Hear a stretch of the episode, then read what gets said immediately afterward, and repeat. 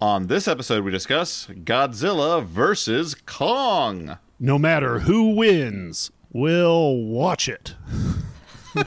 That's a good tagline, right? yeah, yeah, it's great. Yeah, it's great. Cool.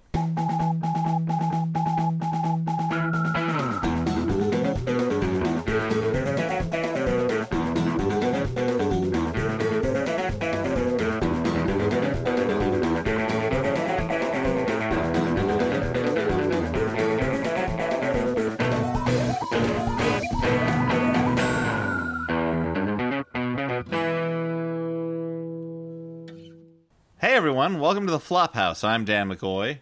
Hey guys, it's me, Stuart Wellington. Hey, my name's Elliot Kalin, and I want to introduce we also have a special guest with us. So forget our regular hosts, Dan, Stuart, and Elliot. Forget about Mm-hmm. Throw them us for a in the moment. garbage. Yep. They don't need them. Don't need them because this episode's going to be all about. That's right, your number one favorite Zander in America, not Xander Cage. Uh, Mm-hmm. the character from the Triple X movies. No, no, no. Uh-huh. An even better Zander. Uh, joining us is Zander Cannon. He's a great, great comics creator. I'm sure you know him as the man behind books like Replacement God, Heck, and most importantly, for the discussion of this episode, the amazing Kaijumax, one of my favorite all-time series. Oh I'm man, sorry. it's so fucking good. I'm sorry, Nexus. Kaijumax is running neck and neck with you right now. You've been my favorite for years, but Kaijumax is up there now. It is a, in case you haven't read it, genuinely heartbreaking story about the inmates and staff at a maximum security prison for kaiju. And Zander is with us today, thankfully, to discuss a movie with so many kaiju in it for an American movie. To be honest, for a Japanese movie, not that many, but for an American movie, a fair amount. Thank you much. Thank you very much for joining us. Sorry, I'm slipping, I'm tripping over every single word that is coming out of my mouth. Can I My can I can I jump in there? I want to throw one more credit in there because it's one of my all-time favorites. Zander, you did the art for Smax, and I love that art so much. It's so great. The fucking cat dragon. Oh my lord, it's the best. Okay, now you can talk. Uh, thanks for having me, you guys. I'm I'm truly honored. I uh, I've been a long time long time fan, first time caller of, uh, of the Flophouse. Oh wow. Yeah, we try not to publicize the number, or else people will be calling in all the time, being on the show. Uh-huh. I mean, it's just one eight hundred Flophouse. That's the thing. It's the easiest number to figure Damn out. it. Yeah. Yeah, you've been a you've been a long time listener, and you never thought it happened to you until the other day when a couple of co-eds named couldn't Dan and believe it. Stuart. Yeah. Uh, So Dan, hey, you really guys, gave it all. no, gave it all got for that some- introduction. You got Let's- nothing Dan's left got in some the tank. Titan energy over here. no, I mean, like, uh, look. look We got to drill to the center of the earth to recharge Dan. Hold on a second. Elliot and I are Hook in him a up to a heave. Elliot and I are in a constant battle about how professional the uh, podcast should be. He thinks the answer is yes. I say not very. I think I think somewhat, and you think no what? Yeah. because like the reason like I I was pondering how much to like let you behind the curtain. I moved this weekend, dear listener, um, and uh, due to some stuff that uh, I will not get into. Uh, you know, we shuffled around some stuff, and it was like, oh, now I'm supposed to summarize Godzilla versus Kong, a movie that honestly I'm not quite sure what happened in. So I was just sighing in anticipation of the mess that I'm about to create. Well, we'll help you through it. I think the thing to remember about Godzilla vs. Kong is that uh, the plot is only the most gossamer whisper strung Yeah. between the pillars of monster fights uh, and inhabited yet- by by characters who kind of barely exist. And yet there's a lot of it. There's a lot so of those much of gossamer it. whispers. A Yeah. lot. Yeah, I'm So- like, what I, my I want to jump in here. We're talking about Godzilla vs Kong and Zander.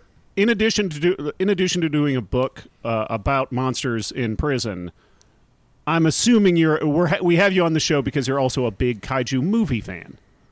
Oh yeah, absolutely. Like I, I mean, people sometimes people mistakenly call me a kaiju expert, and I'm like, oh, oh, oh god, because they're gonna then I think they're gonna ask me like how many Mecha Godzillas there are or whatever, and I'm like, I don't know, I only know it to tell jokes. I see I see Elliot computing right now. I'm like, mm, okay, well, there's the. Do we count Mecha Ghidorah in there? Probably not. He said specifically Mecha Godzilla, but uh, but then but yeah like and so you know yeah you, you end up watching just every stupid you know stupid great you know somewhere in between monster movie that that comes down the pike and it's you know and the best thing is when you're like when you start seeing like all these things that you know like like trends from the mid mm-hmm. 60s like it's like oh my god they did that in every movie. What a dumb thing you know like or what an arbitrary Yeah. thing to put in you know? Anyway but yeah I think i've some- seen many And do you feel pressure? Do you feel pressure when a new like giant monster movie or kaiju movie comes out that you have to watch it? Because every time a movie comes out where people on Twitter are like, "Hey Stuart, this movie a dude gets his ding dong ripped off," I'm like, "Fuck, I got to watch that right away. Drop what I'm doing." Yeah, I mean, everybody's always saying like, "Well, did you see it yet?" And it's like, I, I'm getting to it. I'm getting to it. it's the, it's the horrible cycle that goes through where you're like, I have a genuine interest in this thing, so I'm going to talk about it a lot. Uh oh, now people think I know a lot about it. Now it's work. right. Like now it's Yeah. an Right. assignment that I have Yeah. to live up to. Now It's every like gift you it- get is like a, tur- a ceramic turtle. Now, yeah, right. That's what I was going to say. Like letting it out that you get collect rubber frogs or something. That's I imagine cooler. you're like you're the guy you're the guy in the old west town who's seen a lot of kaiju movies, and every now and then like the new young the young buck who wants to be the kaiju expert comes in to challenge Uh-huh. you. And there's like, "Hmm, uh, I was I was uh, thinking about these starfish monsters from Ultraman, and you're like, Mm-hmm. uh, I got to come up with something more obscure to hit him with uh, to, to prove that I'm still the tops. And you can never sleep because you never know when someone's going to walk into town and demand something about Eli- kaiju. Elliot, Right. are you pitching like a uh, Eltingville anthology story or something right there? Oh, I wish. Oh my god, I would love to love to do that. Now, uh, so this movie, right, guys? This is Yep. Oh, so what do we do on this podcast, Dan? this is a podcast where we watch a bad movie and we talk about it. In this case, we're watching Godzilla vs Kong, uh, one of the many movies that was uh, going to be a theatrical release. Is now um, was it released. was a theatrical release. That's also. true. That's true. We're- Theaters are coming uh, open again, but it is it was day and date also on HBO Max. Uh, if you're dating Charlie Day, you have to watch the movie with him. That's what it means. Day and It's date. the law. Yeah. Yeah. and uh, so you know we caught up with this one. We watched uh, the previous one for one of our live shows. The I, I mentioned that because like this is at this point weirdly the closest to another current successful like shared universe. I guess. I mean, like I guess DC is like sh- straightening up their game a little bit more in that area, but like, Are they? well, I, mean, I well, feel like we what's- did two episodes that proved. well, it no, depends on what they're your not. measure of. no, well, it depends on what your measure of success is, right? Like, I'm I'm saying that like this uh the only shared universe that's currently going that is both uh financially successful and relatively critically successful is is the Marvel stuff. Like DC is you know has like super strong partisans, but does not have the critical success. Uh, and then this, like, I, I don't know. I'm just trying to place this in the idea of like, there's this vogue for shared universes, right? And like, this is kind Mm-hmm. Are you talking the- about how the Dark Universe was on the cover of Vogue? yeah. The- we all remember the success of the Dark Universe. Universe's Dark Universe took the nation by swarm. Swarm? Took it by swarm. Yeah. Swarm of They- bats. It works. they threw copies of Irwin Allen's The Swarm at America, and America said no thanks. And um, no, but this is like kind of like where the threads come together, and where Dan says to himself, "Please, no more shared universes," because the the movie works so hard to uh, set up a fight between Godzilla and King Kong. And, you know, if you just told me that a giant lizard and a big ape were fighting, I'd be like, cool, I'm in. You don't need to lay so much track for this. And I think a large part of the track that gets laid is the idea like, oh, we've done all this stuff in these previous movies, which I have totally forgotten most of it. totally forgotten. And we have Yeah. to, like, make, like, weave this intricate web. And all of it is boring.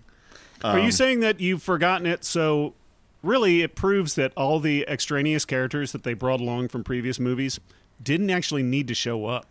I would say that I would say this movie has a case of Pirates of the Caribbeanitis, Mm-hmm. where everyone walked out of Pirates of the Are you Caribbean. are you going to TM that shit? I can't. I mean, I don't own the the Pirates of the Caribbean uh, By adding the itis, don't you get the points? Uh, well, I can. I, The I can. points, like on his I No, can- he's like? Jonas. He's like Jonas Salk. He doesn't want to like you know. He doesn't want to like lock it away. He wants Yeah, it to be I, I could patent to the, everyone. I could patent the drug to cure Ca- Pirates of the Caribbean itis. although we have herd immunity now, they're not making any more of those. But uh, they, but I, would- I do. I want it that to be. That's my gift to humanity is to be cured of that. But it's like everyone walked out of Pirates of the Caribbean: Curse of the Black Pearl, the first one, saying, "Boy, that Jack Sparrow was a fun character." And what Disney heard was, "People love every single character in this movie, and we need to track all of them." Over the course of multiple movies, no matter how minor a supporting Yeah. role, And it feels like that in this one. It's like, but what's going on with the daughter of Vera Farmiga and um, and what's his face? Uh, and you're like. Did they have a daughter? What was that about? Like, who were those characters again? Yeah. Do I care? Yeah. Oh, I don't. And then I mean, I feel like I feel like getting more Geoffrey Rush in the second and third movie. I'm like, perfect, more of that. Yes, delicious. But yeah, everything else, no, no, thank you. Well, but I mean, don't you think that Millie Bobby Brown is essentially the well, the close, one of the closest thing you have to a, a star in this movie? Like she's kind Yeah. of like of the moment. Like I think that people remembered, like, oh yeah, the girl from Stranger Things is the you know is in the Godzilla movie. Right. Well, did and they I, remember that? I'm not. I'm not so sure about that. But Oh, okay. Millie Bob- Bobby Brown is given very little to work with, I, but I do think that she is uh, a very strong actor, a very charismatic actor. Like there But are we got a couple, lot of we got a lot of we- names on there's the a lot of great people. I mean, the fact like Brian Rebecca Hall's in this Henry movie, and is she's great in this. He's Brian amazing. Tyree Henry's, Henry's an amazing actor, and they give him the worst one-liners. to- Demián know. Bichir's in this. I like Yeah. Demián Bichir. But like Yeah. I said, I started watching this movie with my wife. Lance uh, Reddick is in a small role. I mean, I love Yeah. Rebecca Hall. Like Oh, they it's wasted a great Hall's cast. great. Well, I said, I said to my wife while we were watching this, uh, we had just finished a long drive uh, from Northern California to Southern California. I said, I really want to watch this Con- God- Godzilla vs. Kong movie. and she said, I'll watch it with you, but I can't promise I'll stay awake. Ah. and she fell asleep like 15 minutes in. But I was Yeah. explaining to her, I'm like, these movies kind of are, they're less storytelling machines, and they're more projects for paying very good actors to say things like Kong bows to no one. Like Yeah. and and talk about nonsense scientific gobbledygook, which there is a lot of in this movie, Yeah. a an unnecessarily large amount of gravity inversions and secret Titan energies at the center of the Earths and things that it's like they just wanted to overcomplicate everything. But Yeah. there's, I think we should so we should make it clear that like there's a lot of great people in this movie, but they're the characters they are given to play are not much of anything. Well, and you know? also I want to say, I mean, Adam Wingard, the the director, Mm-hmm. you know, he he made You're Next, uh, which had uh, past it. guest Barbara Crampton in it. An excellent little uh, contained horror movie. The Guest, like one of my like favorite li- little like goofy, nasty little thrillers. Uh, yeah, the guest is the best. It's right in there. Love it. Uh, but then, you know, he did the Blair Witch, I guess, reboot. I didn't even see it. It kind of came in with without making any kind of mark on um, the popular culture. much like the real Blair Witch.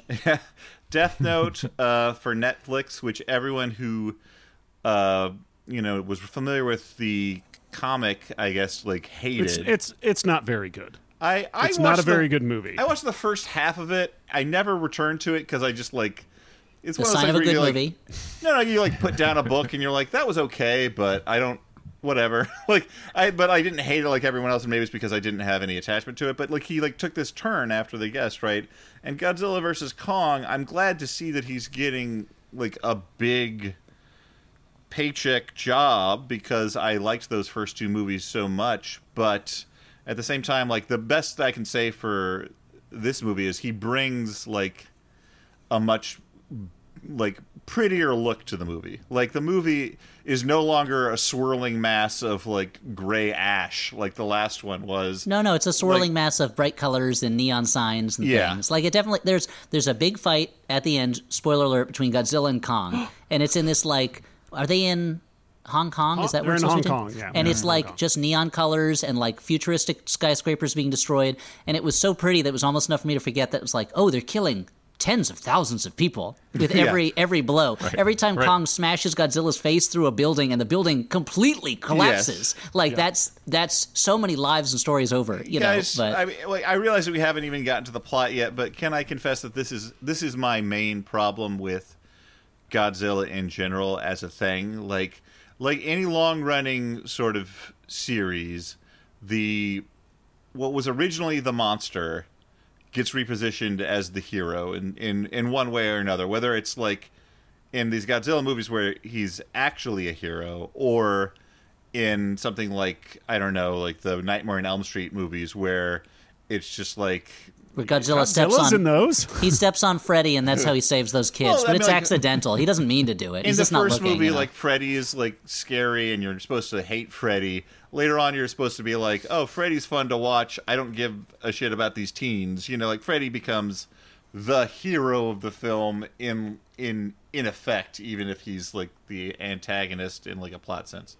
Uh, but like And then there was the one. There was that movie where it's like, what's Freddy like when he's not killing kids in their dreams? And it was so sad. It was just like, like he has so little going for him in his life, and his marriage is falling apart, and his kids never call him. Uh, That's, oh, that, wait, that's that was shown on the screen by him eating a hungry man dinner. That's code for him having an empty short- life, and and masturbating sadly uh, in the shower. Yeah, which he has to be careful with. he's not wearing the glove. I, I What? Why would he You wear that in the have it. shower? It's going to ruin the leather. My- my he point does is- wear his hat in the shower and his sweater. That's the weird thing. He's naked from the waist down, but he's still wearing the hat and the sweater, but not the glove. I get that part.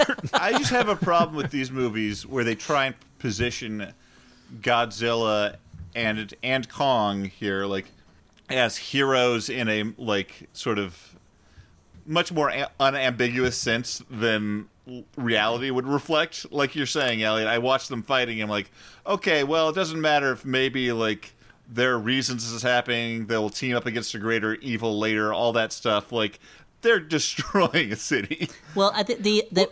Uh, Well, Zander, you talk. You're the you're the expert. of the- you're the, you're the, the funny- self-admitted, self-described kaiju expert. Yeah. Absolutely, yeah, number one. So, well, one of the things that I liked about um, Pacific Rim, you know, is that it like embraced some of that silliness, where it was like, well, we need to have, you know, things, big things smash other big things, and we don't want to p- have people feel ambiguous and sort of like weird about it. So it's like, oh, we're and it was Hong Kong again. They were like, we are uh, evacuating Hong Kong to these underground shelters, and they were done evacuating everybody in this, you know, the Yeah. second largest city in the world in like 10 minutes. but you were like, okay, sure. And then, you know, smash everything. Yeah, like, Smash know, away. punch through that building. I mean, and so, and I mean, you might think like, well, that's not very likely. And it's like, nothing's likely. You might as well do that and have people stop going like, Jesus Christ, those people are, you know, don't know. vaporized. yeah. I don't. What- I don't know why it bothers me less in something like this than say like Superman, where he's just like roasting all these buildings Well, full of people. well, there's I'll- definitely supposed to be a hero. Well, and, like, and also he's supposed to be the hero, and he's got human intelligence, so he knows what's going on. Like Godzilla, when he works as a somewhat heroic protector of the Earth, I feel like Yeah. it's when he works on the level of a cosmic or a godlike being who Yeah. humans are kind of beneath his notice individually, but he is uh, he's this force that like.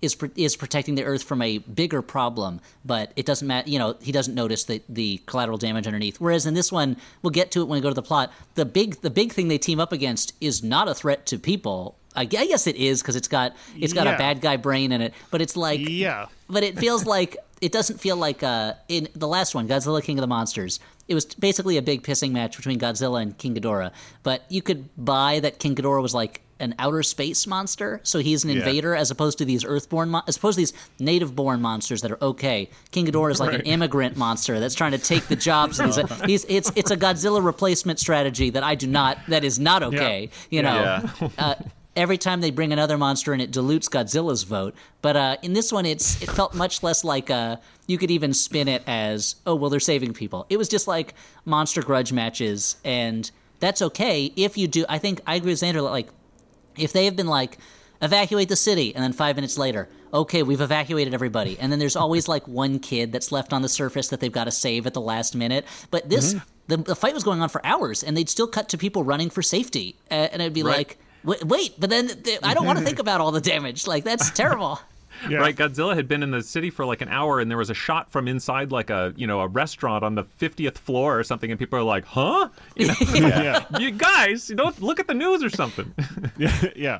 okay, well, let's. Oh, I mean, a lot of let's talk dive about- into the plot let's, be like it. a godzilla and dive into the water of the plot Heck yeah. Well, let- Oh. wait, I got a better one. Oh. Let's be like the heroes of the movie and dive into the center of the plot, and hopefully the gravity inversion membrane won't hurt us too much, so that we can don't. fight off those gross bat birds. Anyway, Yeah. Okay. Well, anyway, so it is uh, five years after uh, Godzilla has defeated King Ghidorah. Uh, the you know we're living in a post kaiju world here. they call them titans. Titans. Titans. Yeah. And I think Okay. that's because they are avoiding anything that they will have to conceivably pay Toho more Mm. money to use. Mm-hmm. Yeah. So like it's uh, something uh, something that, that I should make clear right away is don't don't listen for Godzilla's trademark scream or his trademark anthem because you won't see them because they would have cost uh, more money to license them from Toho. Yeah. And there's a credit. Oh man. Okay, wait. I have to say this. At the beginning of the movie, it says Godzilla owned and created by Toho Studios, and I was like, a studio does not create a character like that. Like people create characters. Like put put Ishiro Honda's name on there somewhere. Like it was. It made me very mad to see. It was like uh, if at the end of every Marvel movie they were like. Captain America, Spider Man, Black Panther, and Hulk created by Marvel Comics. And you'd be like, no, that's not how things work. You know? But they but they do say that in like Marvel and DC like shows and stuff. They're like you know using characters created by DC Comics, and it's like God Uh, really. I don't like that. But I, well, and one of the things, and you know, not to be like a VH1 pop-up video, but like the, but Yoshimitsu Banno, who's one of the the the main Japanese producers that sort of brought it over to Legendary, um, was blacklisted from Godzilla films forever because he directed Godzilla versus the Smog Monster, and he and the one of the you know producers has said this is the worst movie I've ever seen. You are blacklisted from ever directing a uh, Godzilla movie again. And then he basically just outlived them all, and now he's in charge of it again. it's the best revenge. That's Was how, you, not- st- that's how you stun on them, right? right, Yeah. living long is the best revenge. Godzilla Tontine. Godzilla riding a tauntaun. Oh, he'd crush it. But anyway, They have very similar body types. yeah, that's true. Uh, so, So- Dan, it's five years after. What's going on with our favorite monsters? Well, Kong is. Uh, we see Kong. You know, he comes out of the the, the jungle, and there's a, a small uh, child um, from like one of the, I guess, local island tribes who can who has like an affinity with Kong. This Yeah. is uh, Jia. Wikipedia tells me. Um, the, I, I never remember any names of anyone in any movie I see. Does this happen And to she you guys? is she is deaf, and she is played by a deaf actress. Oh, that that's interesting. And I, it's, it's never said in the movie, but I always assumed that she has some sort of mental, like psychic bond with Kong, because Yeah. otherwise it makes no sense how he can like communicate with her because she's the size of an ant to him. But Yeah. she'll frown at him, and he's like, "What's wrong?" And it's like Yeah. I'm just amazed that he, they can communicate. You know. But that's like that's pretty common though. Like uh, giant monsters always have like a magic kid or kids that they. But it's always with, right? assumed. It's always implied. There's some kind of mis like Gamera always and like always had like a Kenny that would that would follow him around and be like, no, no, don't don't hurt Gamera. Well, Gamera's destroying buildings. Like, no, Mm-hmm. it always is implied. I think that there's some kind of psychic connection. You know. I always Uh, thought it was just sort of like, obviously, these kids are cute. Like, I, you know, Gamera thinks that too. yeah. they're little, they're cute. They're, they're, they're like very cute ants. Um, just like in the movie A Bug's Life. Uh, now, But not like in the movie Antz, where No, those uh, are for all the other things that unattractive ants. the designs are, horrible. are not Designs the are best. not. Yeah. Um, so uh, Kong is displeased. We see that uh, it is because Kong is actually trapped. What looks like uh, Skull Island is like a some sort of electro dome keeping Kong captive. Mm-hmm. Um, and, and safe, they say, captive and safe. So Yeah. that Godzilla won't sense his Titan signature or whatever bullshit. Yeah, because they, 'cause they all, as we know from the last movie, they register each other's bioenergy. yeah. And and you should mention Rebecca Hall works at this is a Monarch facility. Monarch, the the company that uh, deals with monsters, uh, Uh-huh. and first encountered Kong back in Kong Skull Island in the 1970s, right?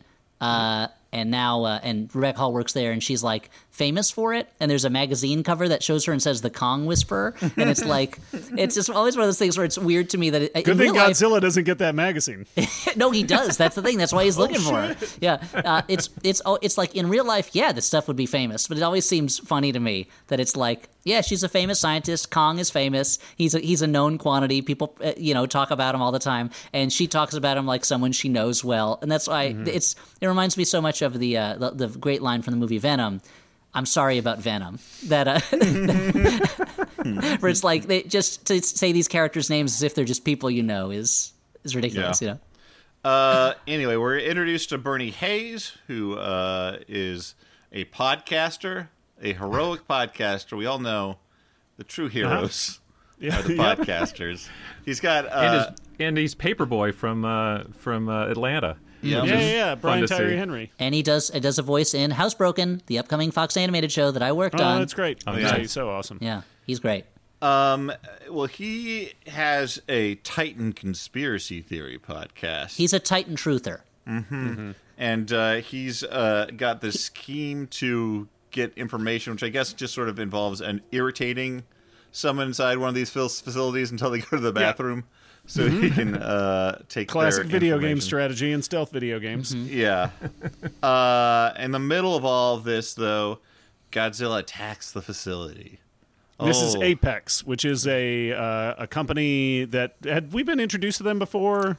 I don't think so because their comically evil CEO yeah, uh, was played new by to Demián me. Bichir. He's great. Yeah. Uh, he's he's great, and it's like you're like, is this character supposed to be like a Colombian drug lord from a 1980s action movie? Because he's got because he's it's the same type of performance, which works perfectly for this character. But, But his uh, name is Walter Simmons, which Yeah. I think is great. Like yeah, also the fact that fact he that, has the that- same voice as the as the drug lords that he's played in all of his previous roles. you and know? that that that, uh, that uh, Brian Tyree Henry is playing Bernie Hayes. It's just like this is this these characters were written and they just colorblind casted as much as possible, which it's great. is fantastic. But it, it's it's the exact opposite of the scene in The Martian where there's a scientist who clearly the part was written to be Korean American and they have uh, a blonde white girl playing it. And I'm like come on. This there's no everything about this character like her last name is Park. Like she works Yeah. on this project. Like just cast a Korean actress. Come on. Yeah.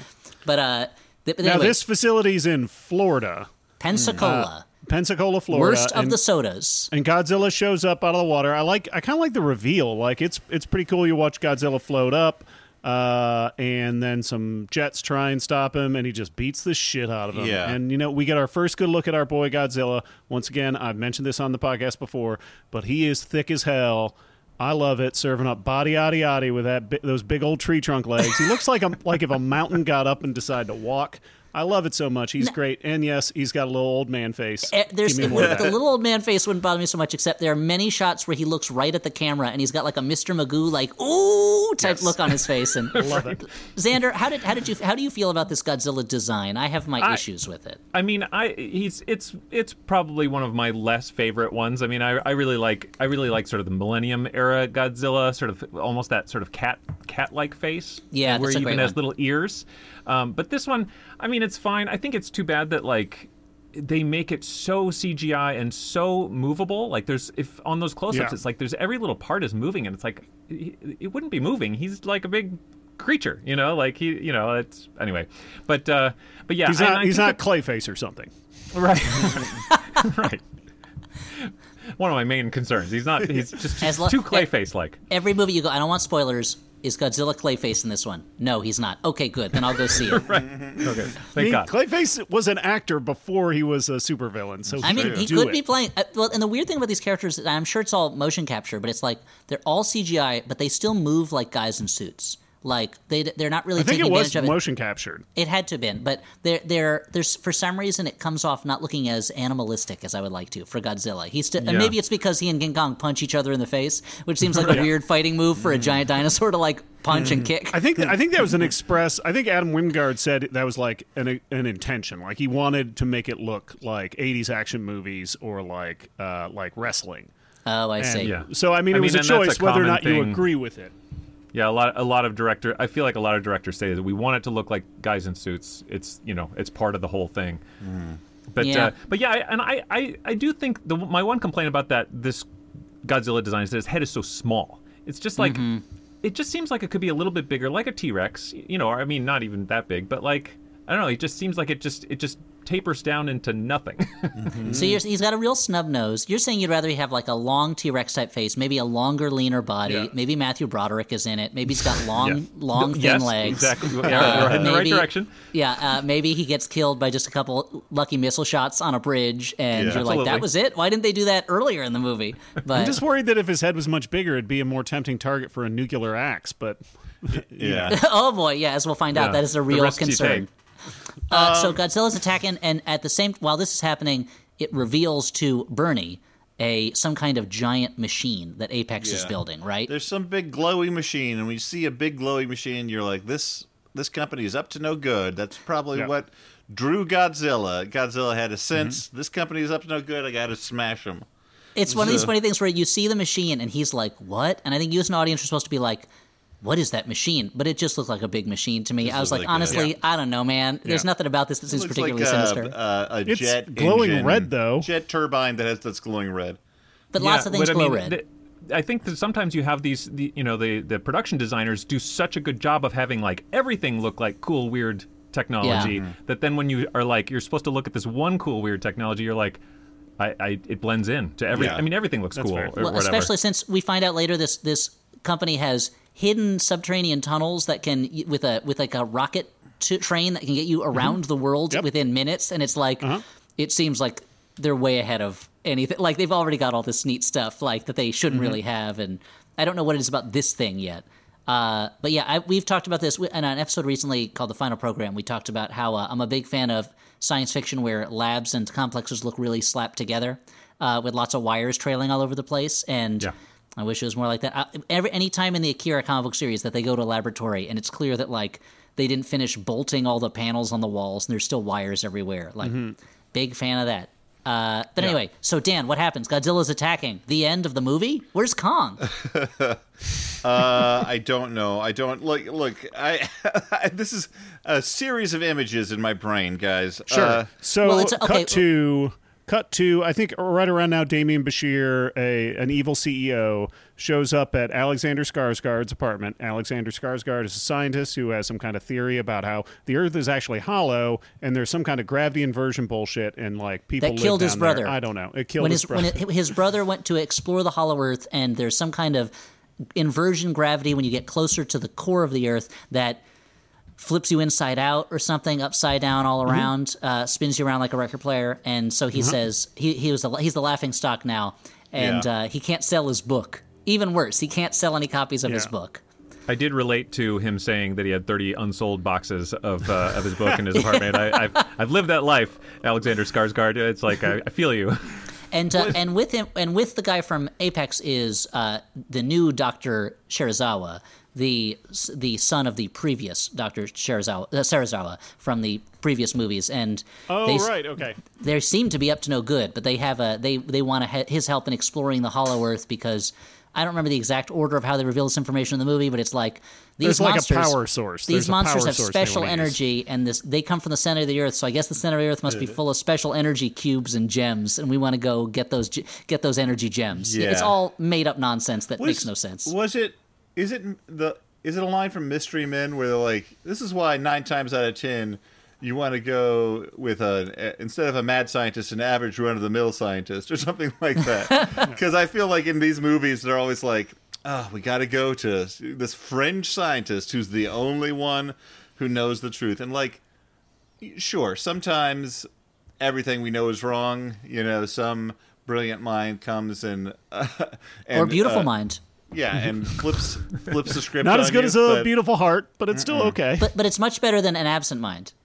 Yeah, Now, so here's here's what I'm going to tell but you. it's this like, is, but no, but it's like, uh, sorry, I, just to finish the thought, like it is one of these cases where it's like I will take that normally, but if you're trying to sell me, oh, the Earth is hollow and we can travel through it, and there's like weird shit inside, I'm like, I don't know, movie. It's like we probably would have figured that out by now. Well, I think Yeah. there's a there's a uh, this is one of the kind of hidden toxicities of average of of of kind of classical filmmaking is that everyone's got to be an underdog, and what that means is if you're going to talk to a scientist. I mean, sometimes they'll have a movie where they'll be like, "This is the top guy in this field," but you want to have the tension of here's a character who needs to prove something, no one believes him, so that they there's an arc and they can. But what that means is you have all these movies that are constantly pushing the idea that the science that you're told is wrong. Actually, the fringe theory is the right one. The same way that there every there are no there are very few movies where the government is competent and knows what they're doing because it's a better story for there to be a conspiracy or some bad thing going on and the lone voice of reason who everyone treats as crazy but it means like there's this constant diet of movies and TV shows and stories where the mainstream of the world is lying to you and only this person on the edge who's been doing their own research has the correct truth. Luckily, Yeah. that's never had a negative effect in real life and we're not living through anything now that shows the danger of that. Luckily, Well, this is that's all what I was hypothetical I'm thinking, talking about. Yeah. That's what I was thinking too. Like, I mean, that that sort of zei- the zeitgeist kind of like makes that a fun movie to watch, and then a not very fun movie to watch, and then maybe Yeah. it'll be a fun Yeah. movie to watch again. But yeah, Well, it's funny how uh, when uh, when like when the X Files was a new show, I was like, yeah, yeah, the government's always lying about stuff. Yeah, yeah, conspiracies. And then when they did that X Files miniseries a few years ago, and they had uh, Joel McHale playing like an Alex Jones type character, and I was like. Looking forward to the to the scene where they take him down a notch, and they didn't because in the world of the X Files, the Alex Jones character is accurate, is correct because there are conspiracies with aliens, and I was like, Yeah. oh no, the, the X Files is undermining the, the stable ground of society. I never realized this before. Yep. Yeah. So speaking of uh, speaking of uh, conspiracy theories, though, that's where uh, Brian Tyree Ken- Henry's character comes back because Millie Bobby B- Brown's character, who we know from previous movies, is a huge fan of his podcast. T what is it? TTP Titan Truth Podcast, which Something like that, Terrible yeah. name. Never gonna get picked up. You need a fucking pun, dude. Yeah, yeah, that's the only way to do it.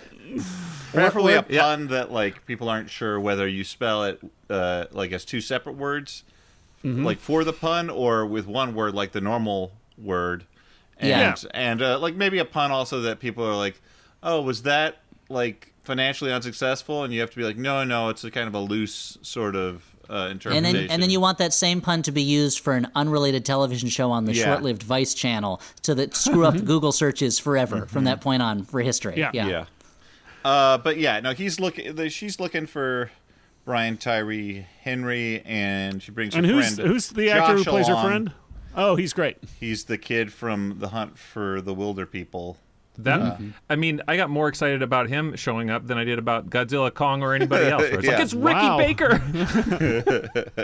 That's that. That's and he's an he is another one who's like he's given very little to do in the movie, which is just disappointing. And it's to the point where I was like, why is he in the movie? Because I guess he's supposed to be her comic relief friend, but Brian Tyree Henry is the comic relief in all these scenes. So And- and, the and his, when his the, the fact that later on in the near the end of the movie he's like I'm a hacker I'll fix this problem and doesn't fix it Yeah, and that was pretty it's like so why is he there? It's but he's a, but I, I wanted to see him do more because he's a great performer. emotional sport. And Yeah. speaking of making a meal out of a small role, while they're tracking down this uh, this conspiracy theory guy, they get some help from a local what like grocery store clerk played by friend of the podcast Oh, yeah, Ronnie, Ronnie Chieng. Chieng. Uh-huh, Oh yep. man, he's so fun.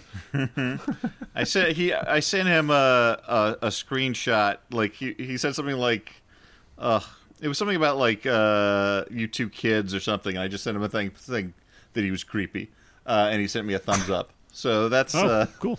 behind the scenes. Rece- message received. message received.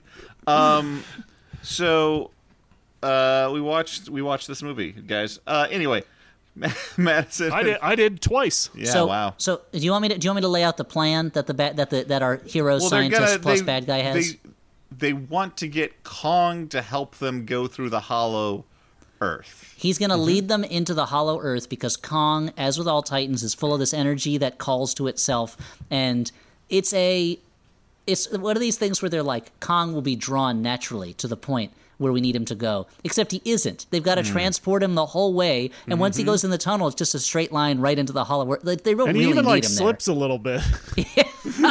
like crashes into the sides of the tunnel. it's uh, but they have to they're gonna have they, it's rebecca hall is like hey this is this secret facility that we keep kong so that he'll be safe and you are telling me basically you want to like borrow kong so that this uh-huh. evil company that is clearly evil can find some energy cubes in the middle of the earth and based on this theory that you have and he goes yes and she's like sign me the fuck up let's bring let's throw kong in that hole to give the movie credit, they don't waste a bunch of time like showing us how they get Kong onto the boat. He's just on the boat. Like, Yeah. thank God.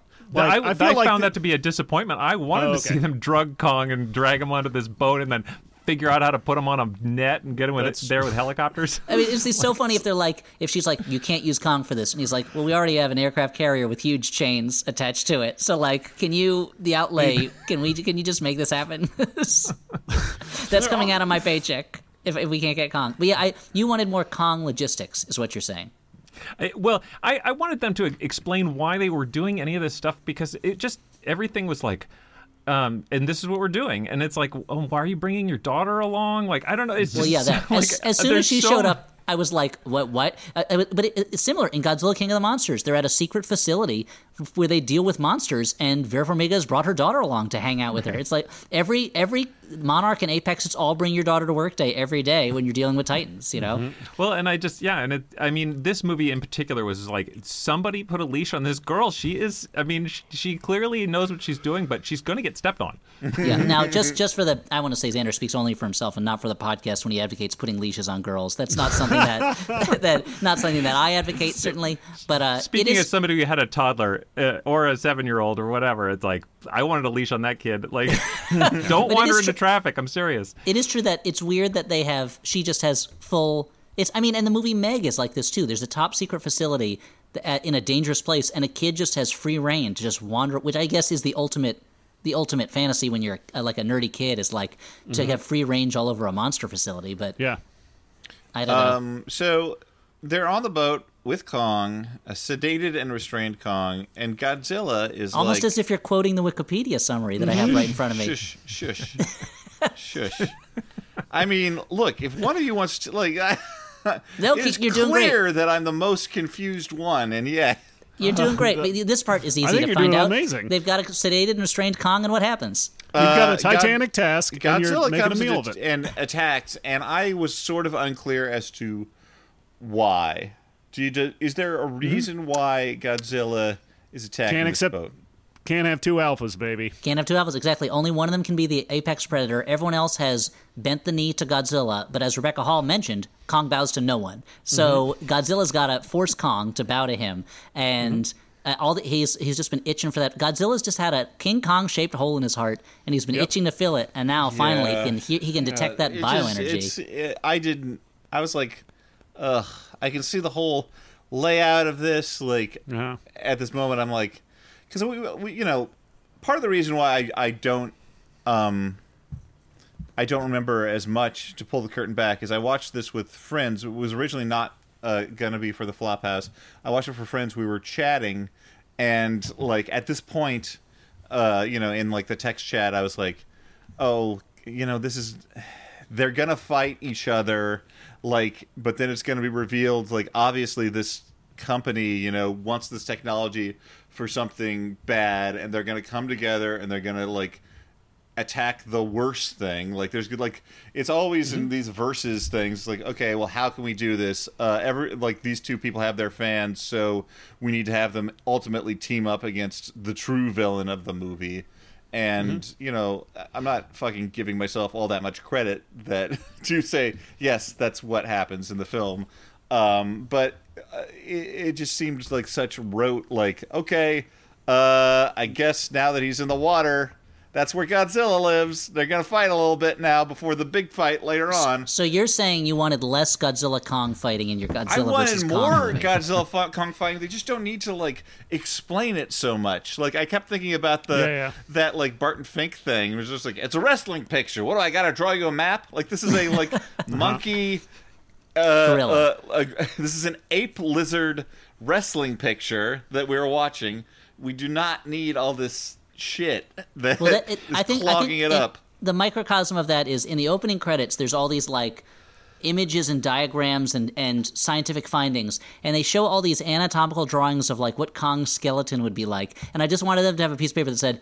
Like a gorilla, but bigger. Like this, like there, you don't need. Yeah, you don't need to fill in all this junk. Like it's it's a big gorilla and a and a radioactive dinosaur. Yeah. Uh, but I thought you were so going what to point out that uh, that the in in the opening credits they have like they keep pairing off Godzilla with different monsters from the past movies, and each time they're like they have a big stamp on them, and they're like defeated, Yep. defeated, and you see Godzilla going up in the rankings, and you're like, holy shit, Godzilla's going to do it, Mm-hmm. and then it pairs them off with Kong, and you're like, oh, that's the movie we're about to watch, which Mm-hmm. I feel like is is what you just want. You want to see the title bout. You don't want to see the Yeah. undercards.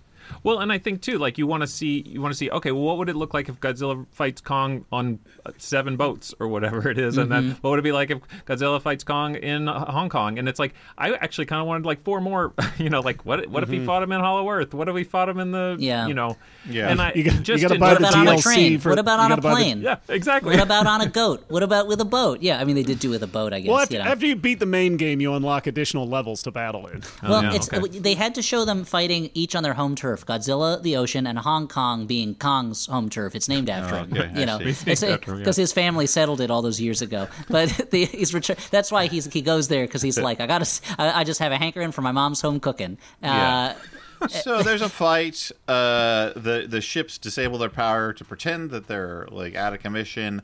After and they- Godzilla totally smacks Kong around. yeah, and then they. It's a, I think it's a fun fight.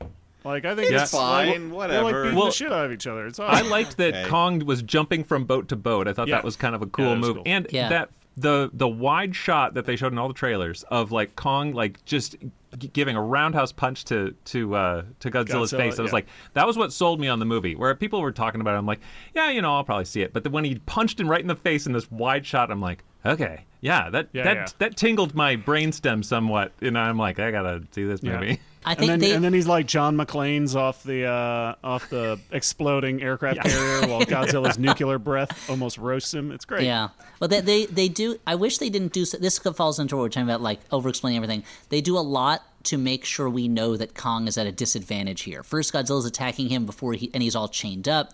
Then they're falling into the water, and it feels like the movie was really uh, going a long way towards making sure, as Dan said, that like the the Godzilla and Kong partisans were not offended, you know, Yes, at any point. right. And it, it reminded reminds me me, that of like the. Uh, I wonder if we're going to say the same thing. The like that article about the Fast and the Furious movies. Uh, no, no, oh, where where they, where like they were they were counting, counting how many punches. punches. Yeah. because Jason Statham and what was it The Rock could not Yeah. none, one of them couldn't have more punches than the other. but the it but it it made me think of like the original God uh, King Kong versus Godzilla. Like King Kong just wins basically in that movie, right? Like it's implied anyway. Uh, I don't. Know. Well, he had remember. electrical powers. That's right. He did get those electrical powers. Yeah. That's true. But like, at the, it's it's funny how uh, there's this this series kind of takes it for granted that King Kong and Godzilla ex- have to exist in the same universe and have to fight at some point when it happened once before.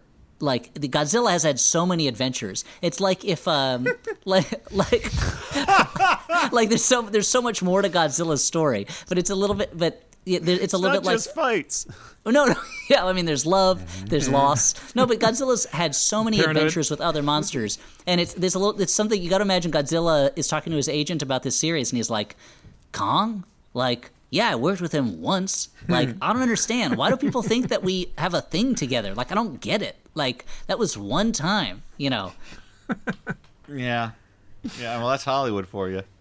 Um. Like if they if they're like if if if they're like uh they're like Hulk Hulk Hogan's coming back for the Hulk Hoganiverse. We got to have Lou Albano in there, of course. Why? I don't understand. What is it? Is there some mystical connection between the two of them? Like I don't. Uh, but anyway, that's uh, Anyway, they they This is airlift Kong to the the entrance to the Hollow Earth. Mm-hmm. Oh boy, this movie. Okay, and uh, so meanwhile, Madison and Josh have located the podcaster, uh, Mm-hmm. and uh, they're all they all sneak into this Apex base and find a secret facility. Mm-hmm. Uh, take a monorail Yep. to Hong Kong, and uh, Now you're. It's not just a regular monorail though. It's like uh, they go take an elevator deep into the earth, and then Mm-hmm. they take this futuristic monorail thing with zero rails. like- it's a yeah, zero no rails. zero rails. It's just It's a like a- it's a yeah. It's it's Uh, what Elon Musk has been promising us with the Hyperloop, but it, even though it just turns out to be a tunnel you can drive your car through in real life. Yeah, Uh, it takes them from what Sarasota? Where are they at? Tallahassee, Pensacola. Pensacola, Pensacola. And the, the worst soda. That was the joke I made uh, earlier. Pensacola. Yeah, they, uh, and it, it rockets them uh, along with some eggs of some skull crawlers or something, which I As think you may from- remember from Kong Skull Island, those are the, the big bad guys in those. The, the Uh-huh. skull crawlers that come from the Hollow Earth and are loosely based on a lizard we see for 10 seconds in the original Yeah. King Kong. So it's important, but it's important that we know that they're like, why would they be transporting skull crawlers in this really futuristic train? Oh, I guess we'll find out when they get to Hong Kong, which we mm-hmm. will when they get to Hong Kong. Well, and why would they have them there as opposed to already being like they were from Skull Island, which has got to be closer to Hong Kong? That's Uh, true. it really makes you wonder why Apex doesn't have one facility where they've been dealing with all this. Since they also Apex in Pensacola is where they were building this what turns out to be a giant eye, basically. But the rest of the thing is in Hong Kong. So I, and it has the, the eye with it. it's So I don't know it's what logistics, dude. I mean, it's complicated. It's The like only what way this makes when- any sense is if Apex is related to Congress and Congress is like, we got to get contracts for all these states, got to bring jobs to all these different mm-hmm. states. That's why the that's why the big anti-Godzilla weapon part of it's being built in Oklahoma, part of it's being built in Florida, part of it's being built in New Jersey, part of it's being built in Oregon. We got to got to get those jobs there. It's because it's more efficient. I could be wrong about this. I think it's probably more efficient to build a thing in one place. wow. I'm not a supply chain expert. My dad is. Yeah. I'm not. I'll ask him about it. But uh-huh.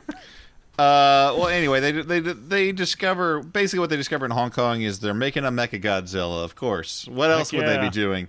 Um, and uh, the I, I don't even know. It's te- telepathically controlled by one of the dudes. I'm not really sure. They Like ha- who all so, these doc- people so are. Dr. Serizawa, what he does is he gets into the severed head of Ghidorah, the skull of, Of. Ghidorah that was bought by Charles Sure. Mm-hmm. Dance at the end of Char- Godzilla King of the Monsters. We can only imagine what what uh, what amazing adventure led to eco terrorist Charles Dance giving the skull to corporate mo- corporate bad guy. Uh, what's his name again from the from Apex? But uh, the Walter Simons or Simmons. something? Simmons. well, Simmons, yeah, uh, Walter Simmons, uh, the incredibly memorable character name of Walter Simmons, and the so Dr. Serizawa gets into this giant skull and like places one of those helmets that doesn't touch your head but creates kind of like a Yeah. a, uh, a Dyson air ring uh, fan around your head, and he controls uh, Mechagodzilla telepathically that way. But because he's controlling it through a King Ghidorah skull, uh, it's it's pretty clear that this thing has some Ghidorah in it, which is not Yep. good because that monster was a bad guy. You can a bad tell he's a bad yeah. guy again because he's not from here. He's a Yeah. foreign monster Uh-huh.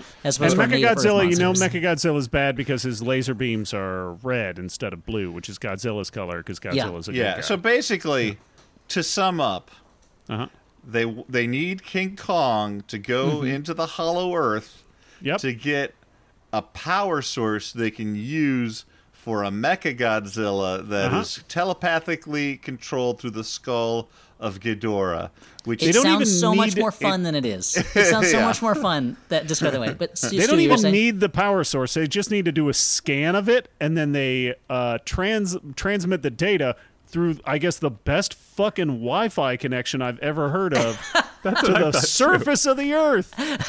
Yeah. So Well, yeah. and I want to I want to say something too about this uh, Maya Simmons, who the no one even like they it isn't even worth mentioning. Oh in the, right, in his the daughter, summary. who's who's That- overseeing the the he, she's his man on the ground. You know about what's right going who's on. the yeah. who's the least diplomatic person in this whole movie where she just is like oh there's the tiny sample that we want to take. And people are like hey wait a minute. And just all of a sudden these these soldiers pull guns on it, it, notably the little girl. Yep. and and everybody else. And they're like we're taking this away. And it's like chill out i'm sure everybody can like agree that like if you find a little thing of you know magic energy on the ground you can have it like it's fine nobody Yeah. else is here It's all over the place in here.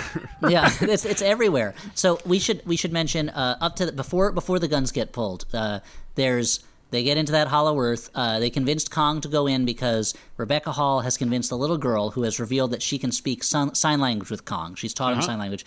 That maybe his home is in there. Leads him to the Hollow Earth. Gravity inversion. Luckily, they're in the HEAVs, which are these kind of like super armored, battle-toed little cruisers that they that they're in. And there's a lot of ah as the camera shakes as they're dealing with all the G forces. And as someone made clear on Twitter, it seems very heavily influenced by the Back to the Future ride that used to be at Universal Studios. Uh, and there's a they Kong jumps around in this Hollow Earth world for a long time, Yeah. and there's Well, no other the- gorillas there. He's got to be disappointed. There's no other gorillas. They're in the middle of like a the really cool Earth, album so, cover. Like, Yeah. You got this kind of neutral gravity thing going on, so it's like floating around, like floating through some glowing stones. I guess those glowing stones are why this inside area appears to have a sun, even though we're inside. yeah. Yeah, it has a sun and weather, uh, yeah. even though we're yeah. we're in the center of the Earth. And, uh, it's got a bunch of fucking Quetzalcoatls that King Kong has to battle, and he like rips off one of their heads and he eats the insides. It's great. And This I'm is where we- we complaining begin- a lot this is- about. part this is a foreshadowing that you know now that Kong's big move is to rip off a head and then drink whatever drips out of the bottom of it, Yeah. which maybe we'll see him do later. And this movie, like, I, I'm complaining a lot about this movie. If this movie had gotten to like something as weird as this Hollow Earth sequence faster with less exposition, I would love it. Like, it, it is it is a truly strange sequence to be in the middle.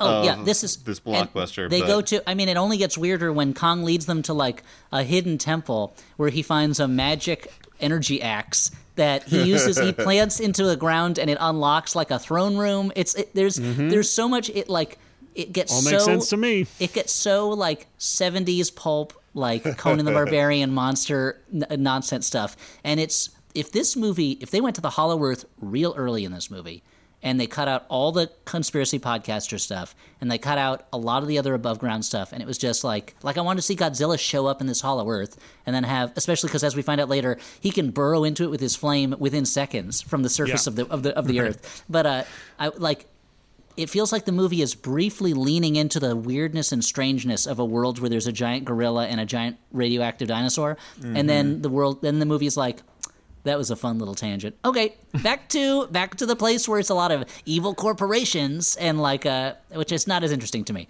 But anyway, Yeah. Yeah, They, I mean, uh, I think that's a, a lot of it is the difference between what's on like what's in the screenplay, where you're like, well, and then they go to Hollow Earth, which you know on a screenplay doesn't look that interesting, but then when you realize, oh, that's going to be the most visually interesting part of the whole movie, Yeah. maybe that should take up a larger share of it or uh, have more importance. Uh, how did you guys feel about the revelation that Kong comes from, I guess, a race of beings that is developed enough to create axes that harness energy from the center of the earth for ultra strength? I mean that that axe looks like it was made out of a bone and a Godzilla scale, so I don't. It's not that complicated. I don't know how I feel about King Kong being able to use create, construct basic tools. I don't know why. I just bump against it. I mean, Uh, don't don't.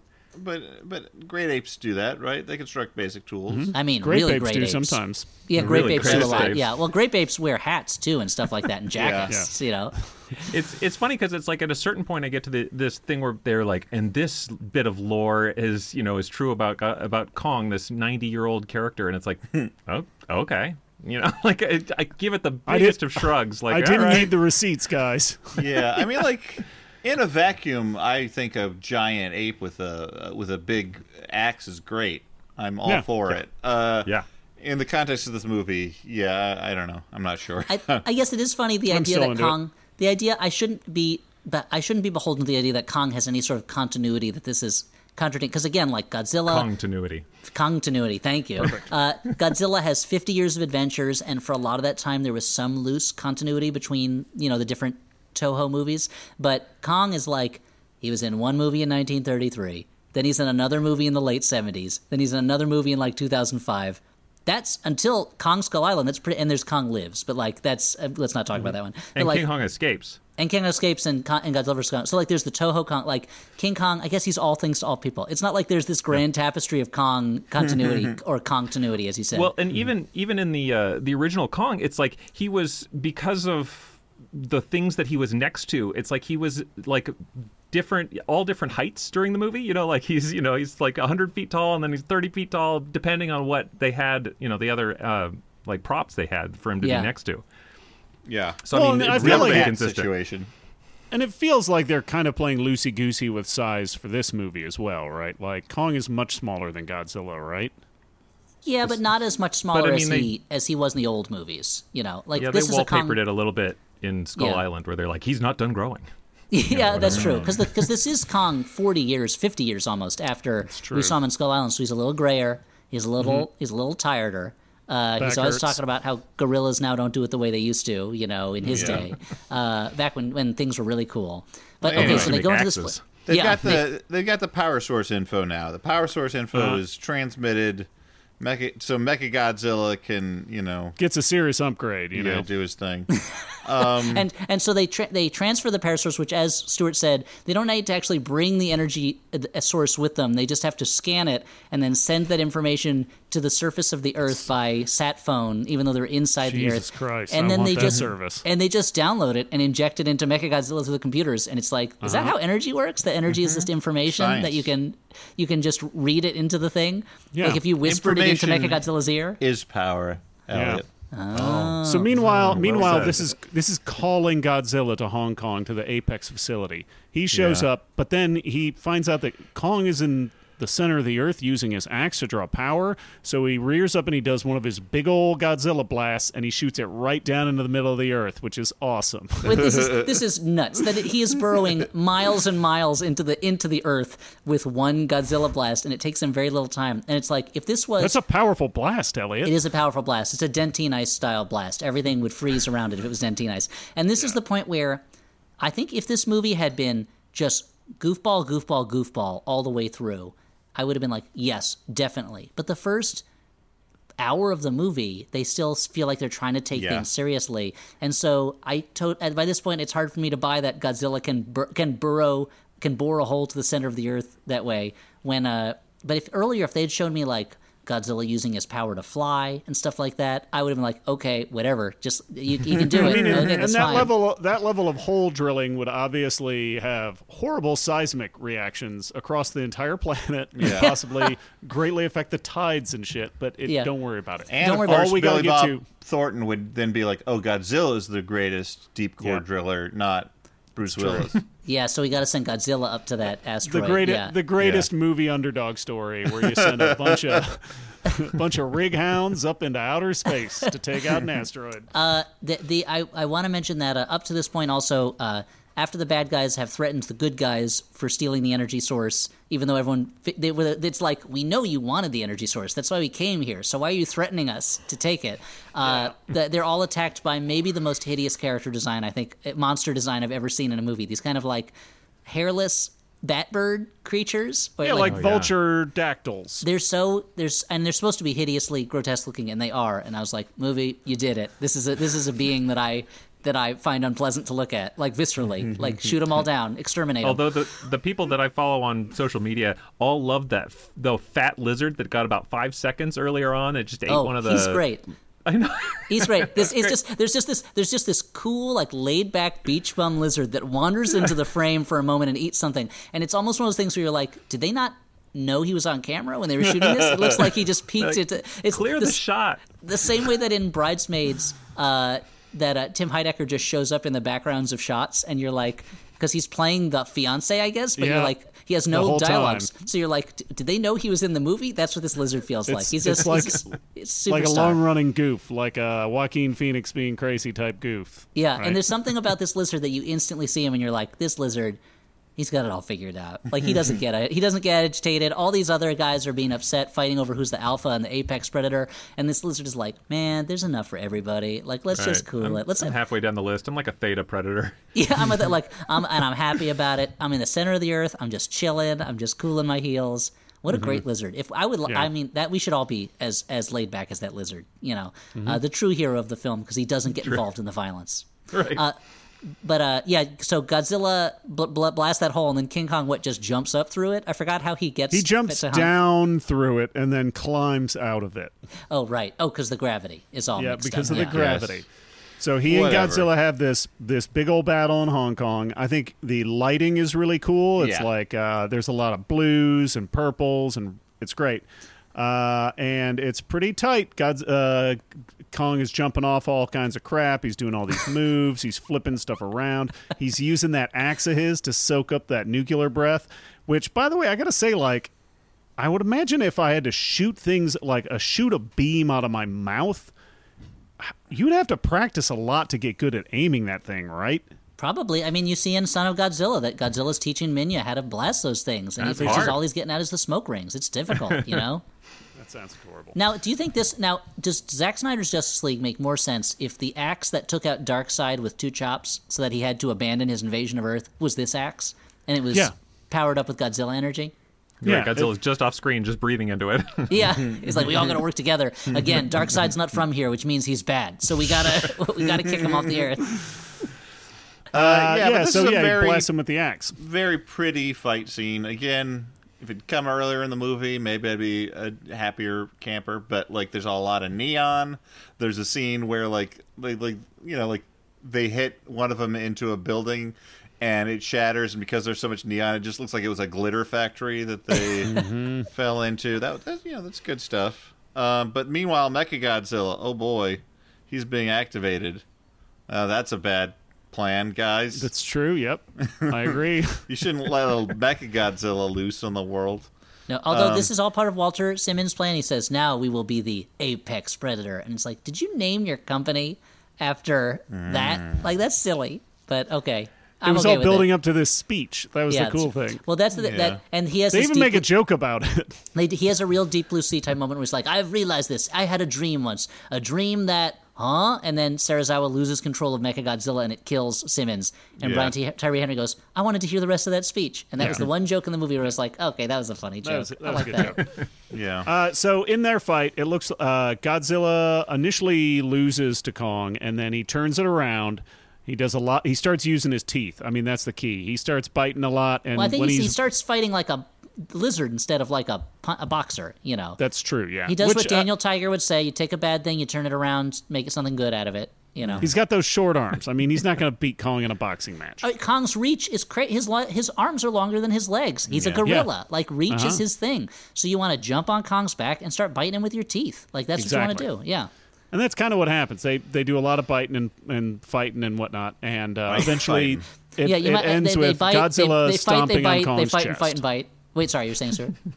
Uh, Godzilla's stomping on Kong's chest. I think he's dislocated Kong's shoulder at some point, and he's stomping on his chest, and they're yelling in each other's faces. But it, it seems like Godzilla has won this round. I did like when they were roaring in each other's faces. That felt like they were real characters for a moment. Even though, again, it did mean another close up of Godzilla's mean old man face. Ooh, it always looks like Godzilla's just taking a sip of prune juice, and he's like, "Ooh, get off Yeah. my lawn." Uh huh. Um, yeah, he's showing off how good the Shelbyville lemons are. exactly. But Godzilla's all hurt, and then the little kid comes in to talk to Godzilla, right? Or sorry, Kong. Kong. Uh-huh. And, I mean, it'd be amazing if she went in to talk to Godzilla and she's like, "Sorry, Kong, you're a loser. I'm getting on the right train. hey, Godzilla, want to learn sign language? Yeah. Join up with me." do they like they like uh, electrify him, right, to revive him? Yes, they take the HEAV machine, the the vehicle that they used before. They use that the electricity from it to jolt Kong's heart back to the world living, and then Kong bashes into a building to put it to reset his dislocated shoulder. Great. Well, Uh, now I would think that if that if if the jumping off of the ship to avoid the the Godzilla beam was a Uh-huh. Die Hard reference, this has got to be a Lethal Weapon reference. Yeah, where for sure. he smashes his shoulder back into place or whatever. Yeah. I think so. I'm sure. That's certain, certainly, was- and that this is very. much- I think isn't it at the end of Godzilla King of the Monsters that they have to like set off a bomb to power up Godzilla so that he Yeah. has ultra atomic power. To, so like this movie is even And- and homaging bo- the last movie in the series. And that bomb, of course, is in a toilet, so that's another lethal wep- weapon lift that they did. yeah, yeah, and Danny Glover is sitting on it. Yeah, Yeah. when Yeah. it's happening. Yeah, yeah. The uh, so meanwhile, Mechagodzilla has uh, shown up, and you're like, oh man, Godzilla, he's going to stop these giant monsters. First thing it does is start roasting people and blowing up the streets because these because he rules these streets. Um, and uh, Mechagodzilla starts fighting Godzilla, and Godzilla and Kong are already a little beat up at this point. They beat the shit out of each Oh, other. yeah. And now they're fighting this giant robot that has legs like Godzilla and arms like Kong. And missiles. the ultimate fantasy. and missiles. Sorry, Stuart. I forgot that you were probably building up to the ultimate fantasy. It's and- okay. Yeah, it's- so, so and, uh, Mechagodzilla is, is very clearly under the control of King Ghidorah's skull, which I guess Yeah. has some residual digital uh, ghost uh, Uh, it's a understanding. of- Digimon. yeah, it's, it's a literal Digimon now. Uh, unfortunately, not a Pokemon. It's very big. You could not fit it in a pocket. Uh, Mm-hmm. But the yeah, it's he's just he's just like I'm the monster. I'm the monster now, dog. And he's blasting and roasting and really giving Godzilla the business. He's just dragging Godzilla around everywhere. yeah, it's pretty brutal, actually.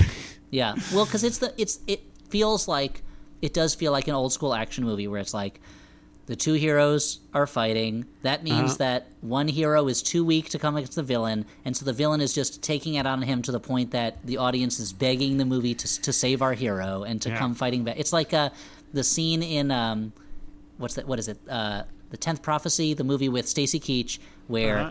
You know that he used to be a psychotic uh, covert ops killer, Uh-huh. Green Beret, and he doesn't want to use violence anymore, and he goes to Sure. a roadhouse, and these bikers are really beating him up, and they're making Oh, him wow. lick beer off the wooden floor, and the whole time you're like. Come on, Killer Kane! Like, just get up and destroy these guys. And the movie takes so long to get to that point that you're really Sure. begging for Stacy Keach to just tear these guys apart, which he does. It's What like about that. the ninth configuration? The ninth configuration. That's what, what did I say. Uh-huh. The tenth prophecy. Yeah. Same thing. That's Ninth the sequel. configuration. Tenth prophecy. yeah, exactly. Either Uh, way, it's not that great a movie. It's it's interesting. It's an interesting movie. It's a weird, weird movie. Um. Okay, so they fight. You know, whatever. They beat Mechagodzilla at the end. I don't know. What do you Uh, want to hear they about team it? up. They learn the power of friendship. Yep, Godzilla. They Godzilla does the alley oop of blowing his nuclear breath onto Kong's axe, powering mm-hmm. that shit up, Yeah. and then he just dices him up, man. Mm-hmm. And does Carves Kong him up like a turkey Mechagodzilla- dinner. Does he rip Mechagodzilla's head off and then drink Yeah. the oil out of it? I think he does. Probably. Yeah. Yeah. It did seem like he was about to. I don't remember if he drinks it, but yeah, like, like yeah, this Yeah. is this is uh, blood from a robot. It's awesome. this is great. I love it. Yeah, and then they have a little moment between them, the two of them, where it looks like, oh, is Godzilla gonna fight Kong or what's going on? Like, are they gonna take pick it up? But it's like they have like this moment of respect, you know? Yeah. Yeah. And uh, everyone is ever they you know they're like yeah they, they decide they're not going to fight each other. They're going to go off. They can both be the alphas now. And, And then uh, uh, "It Takes Two by uh, Rob Base and DJ E-Z Rock starts playing, and we're Yeah, like, yeah. "Oh, you, you two Oh, yeah. crazy guys!" yeah, you'll be back. Uh, everyone's reunited with their families. This is when looking at the uh, Wikipedia summary that I forgot that uh, the character that Kyle Chandler plays is named Mark Russell, and now I want to see a version of this where he's that Mark Russell who plays the parody songs about politicians. but he does it about thinking the dinosaurs. uh, comic book writer, but yeah, Oh yeah, yeah, they or him too. But uh, I love the idea in this movie. I want to see the version of this where there's like Weird Al does kind of a kaiju parody of a popular song. Like that's how deep it is into the culture, you know. yeah. But now, yeah, everyone's fine, and Godzilla and Kong go their their own ways. And uh, does Kong Kong goes back to the Hollow Earth. Kong Earth, goes right? into the Hollow Earth where he can like, you know, scratch his butt and sit around and, you know, carry his because he couldn't and- do that before when he was in the Monarch facility now because he's they were always sitting around watching on him. a throne, though. Kong's throne in the middle of the Yeah. earth. Now he's truly a King Kong. They really took the name literally, even though he's oh, never been that's called that. why. Uh huh. But he's a king without a kingdom. There's no other gorillas there. He just sits on the throne talking to nobody. It's really sad. He's Yeah. just when like you're the uh, only one, by default, you're the king. Yeah, Yeah. exactly. it's it's a, it's a sad way to become a king when there's just nobody else left. Uh, and I King of those is there, lizards. and there's no credit scene or anything, right? There's no there's no teaser for another adventure in the I don't think so, in the no. kaiju. Yeah, I was a little disappointed by that. Seems Yeah. like we've been we've been primed. I was ready. I was ready for the moment where they were like, there, you see some like alien, you know, some alien in a silver suit is like, hmm, Mecha Godzilla failed. What do we do? And then another guy just turns to the camera and goes, "Get me Megalon." And then you're like, uh oh. And I know Megalon came from under the earth too. I think so. uh, That's it's a reboot. You know, it's different. So All right, guys, this is where we do our final judgments whether this is a good, bad movie, a bad, bad movie, or a movie we kind of liked.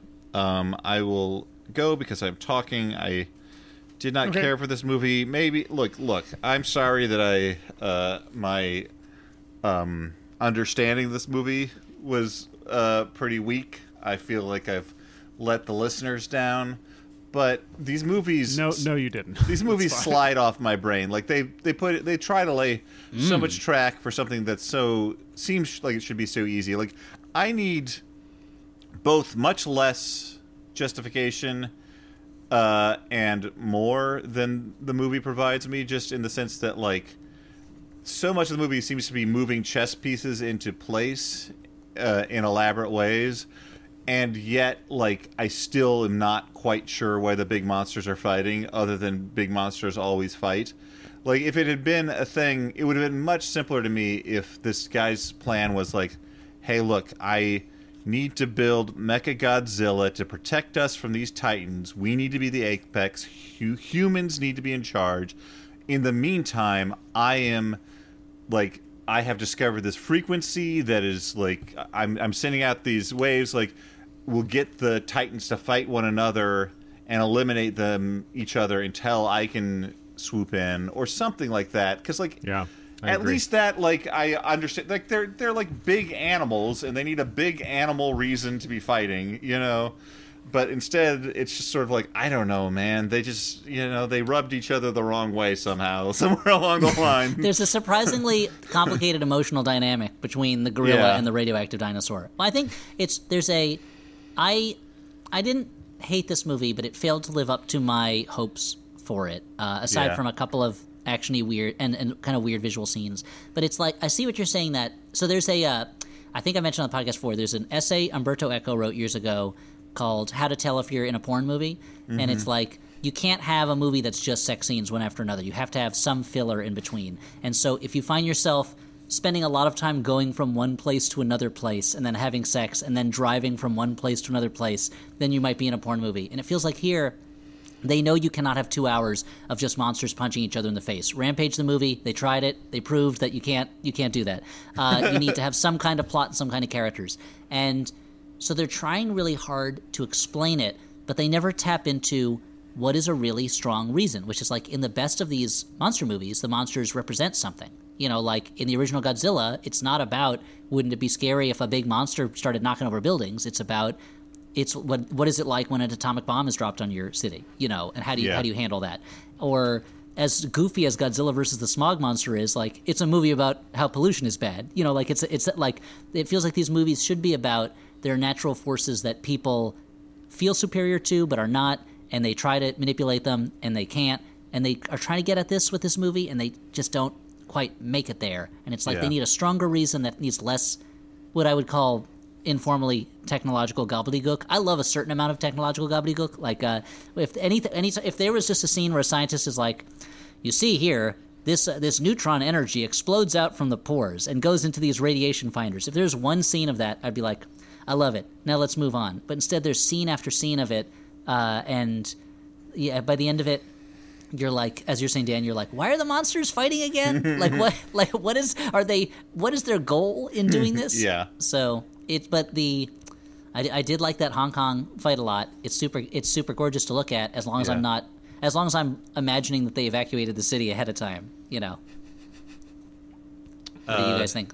Stuart. Stu, yeah. cans. So uh, I I gotta say I kind of like this movie, Uh, guys. even after what Dan and I said, I know. Uh, you can't you can't hate on my parade. You know that's what they say. Um, but no, I I think it. I I don't. I mean, maybe maybe it's exactly the same quality of movie as the last one, and I'm just at a different point in my life. Who knows? You know, that's what we're all just on our own individual journeys, kind of like calling Godzilla.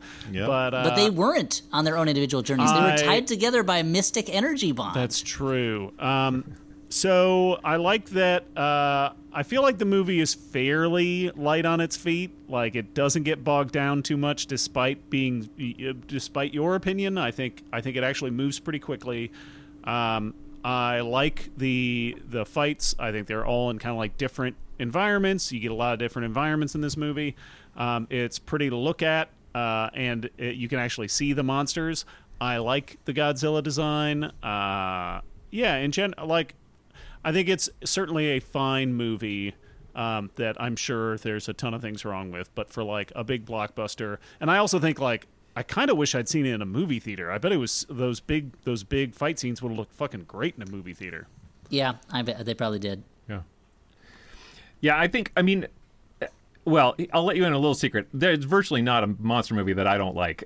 and so, I mean, so it's probably a movie that I kind of like. But I mean, I agree with Dan in that it, it did slide right off my brain. Like I, I, I watched it twice because I watched it uh, again when you guys when you guys uh, contacted me, and I was like. Oh, that's what was happening in this movie. Like, it to- I had totally forgotten that there some things were had happened, and I was like, "Oh, I finally sort of pieced the plot together." And it's like, this movie made no impression on me whatsoever in terms of like drama. You know, it was just sort of like a, I saw a bunch of stuff. Um, and I have to say, this is the thing that really bugged me throughout the whole movie because I was sure it was going to happen. I couldn't believe that like somehow King Kong wasn't knocked into an apex sign, knocking off the X. And then rising triumphantly oh, with Man, ape. that's you why know. that's why you're the it's best like- in the biz. Yeah, and it's like it's, it's not like I think that's the greatest like visual of all time, but I couldn't believe that this movie didn't do it. Like No, it's but- not like it would be too dumb. but a movie that had the confidence to do something that over the top on the nose, like that's a better version of this movie. That's a movie that's not ashamed of being like, it's a monster fight movie. Let's go all out, and like it's it's getting towards that with Godzilla blasting a hole into the center of the earth. But like, I, wa- Yeah. yeah, I wanted to go more. I feel like if the movie had more comfort doing zany things like that, and also had like one character who's a had a memorable thing about like the characters are just kind of a little too cardboardy and i wanted one of them to be weird or surprising or something the way that like i used to think about how uh the Japanese Godzilla movies, they have tons of talky scenes that are very boring in between the monster fight scenes. But there would always be like one character where I'd be like, well, what's his deal? Wait a minute. So this is just this like bachelor scientist who has a son, but it's not his son. It's just like a little kid who lives with him and works with him in the lab. like there's always there was always something that was or like, wait, so she's a robot? Like there- there's there's always like something that was a little out of the ordinary. And here the characters are just so kind of by the numbers. You know? Yeah, and they they never it was never sort of like defined who was in charge of what. Like you know there was there was like Alexander Skarsgård was giving commands to people who were clearly like military people that he had nothing to do with whatsoever. You know, he's he's telling people stuff that he doesn't know about. I, I don't know. I thought that that was it, it was you didn't have a chance to sort of say like, well, here's the by the by the book you know military guy and then here's the wild you know theory dude Yeah. and like you know So in the characters, they, there was no, uh, there was almost never a scene where a character and another character like argued. Really, well, a character would be like, "We got to do this thing," and another character would say no, and the first character would be like, "Let's do it," and the second character would be like, "I hope you know what you're doing," and that would be the extent of the conversation. But Yeah, you're right. right. It's like Right. a private company, a private corporation goes to a quasi-governmental organization, Monarch, and says, "Can we borrow a giant monster?" The U.S. military helps the private company transport this monster. Who I don't know who owns. You know, I don't know who has who has jurisdiction over that monster. Rebecca Hall, I guess. taking guess. massive damages se- Yeah. losing several ships losing Well, he aircraft doesn't bow to carriers, anybody. like losing like real and and, and like and and people, you know, sailors and things like that. I and felt then, kind of the uh, I felt kind of more bad for all the poor sailors on those boats that were getting exploded because I'm Yeah. like, like, oh man, they don't have a chance. They're just and just everybody else to is sort of like, well, you know, that didn't work very well. I mean, it's always, I mean, this is it, part par for the course for these movies. But the fact that by the time they get to the Hollow Earth Tunnel, they're like, "Yes, let's do it," and it's like, were you not affected at all by the naval battle that you were just a part of? Like, right? They're like, no, I was in a big green room where they were like shaking a bunch of tennis balls at me, so I didn't know what was going So on. I don't know. I will figure it out later. They told me I'm seeing a big tunnel, so I guess I'm excited now. But yeah, there's a, and it, and again, like if the movie was like confident enough to point out how it's the difference between a movie like, um, like I wanted this movie to be less like uh, Godzilla King of the Monsters, which ex- is trying to explain everything all the time, and more like Hausu, where it's just like. There's a bunch of stuff happening here. like, let's get there. A watermelon is laughing for some reason in the background of the scene. Like, okay, I would let's go I would have loved I would have loved your pitch to the studio. I want you to invest a ton of fucking money in a monster movie that's more like Hausu. I think they'd be okay with it. When you get to that Hollow Earth, why aren't the guys from Yellow Submarine stomping around in there? Come on, like Yep. go all the way with it, you know?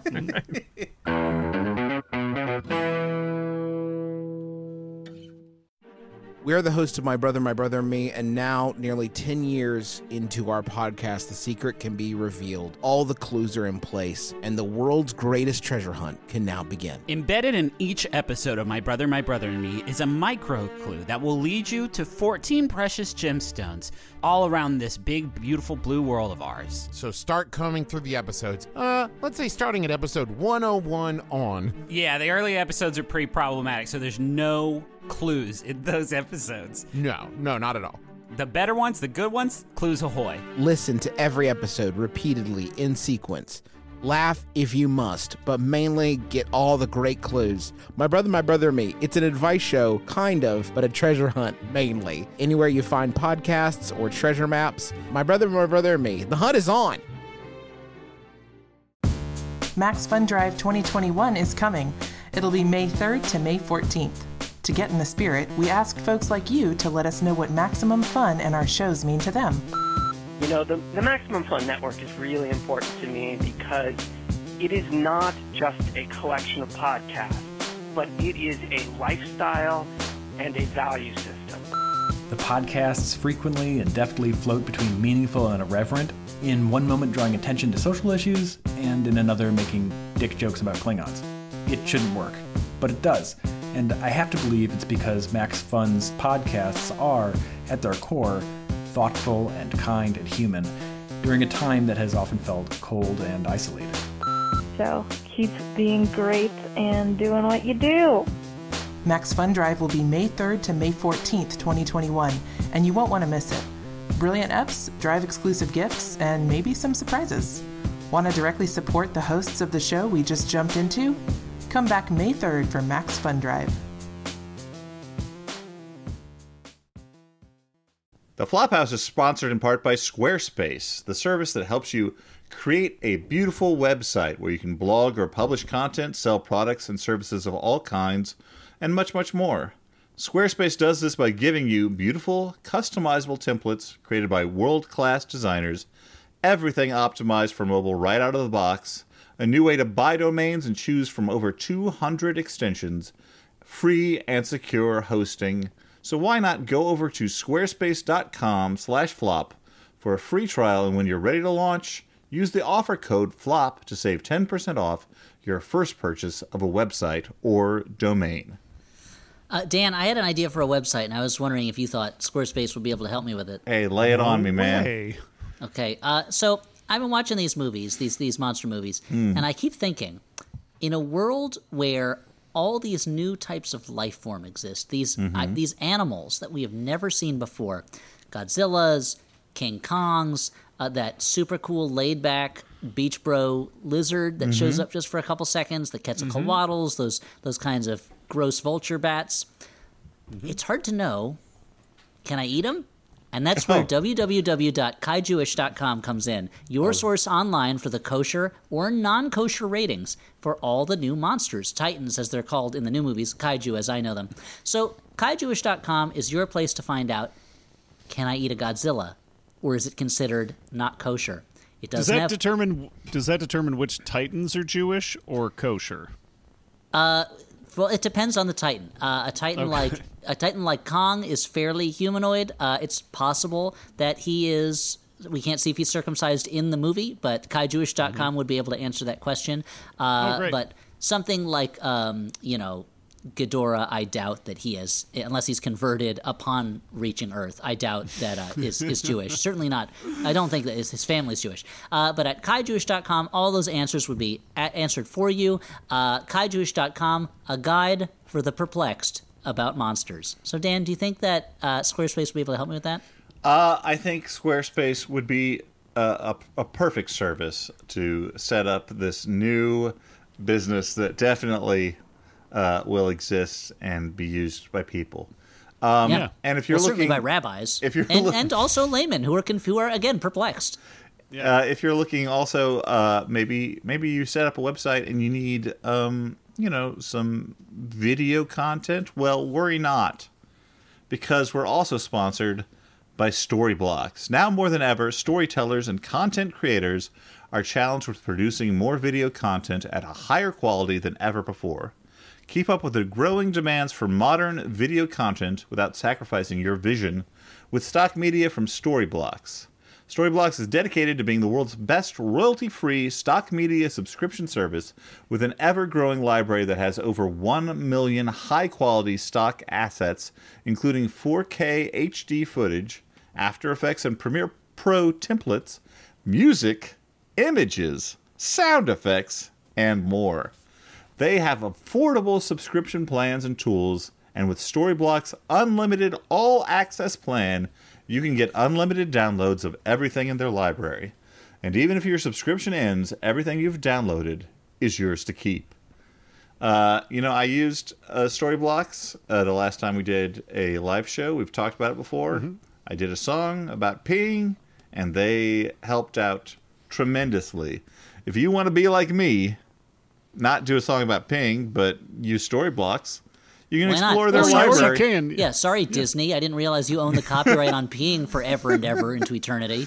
you can explore their library and subscribe today at storyblocks.com slash flop. That's storyblocks.com slash flop. I believe uh, you gentlemen have some jumbotrons. Time for a j- j- j- j- j- jumbotron. Coming into the ring is Elliott Kalan, ready to read his oh. jumbotron. I got it. I'm ready. I'm shaking my head the way boxers do when they're when they're going in there. Okay, this is a message for Alex. This message is from Jeremy.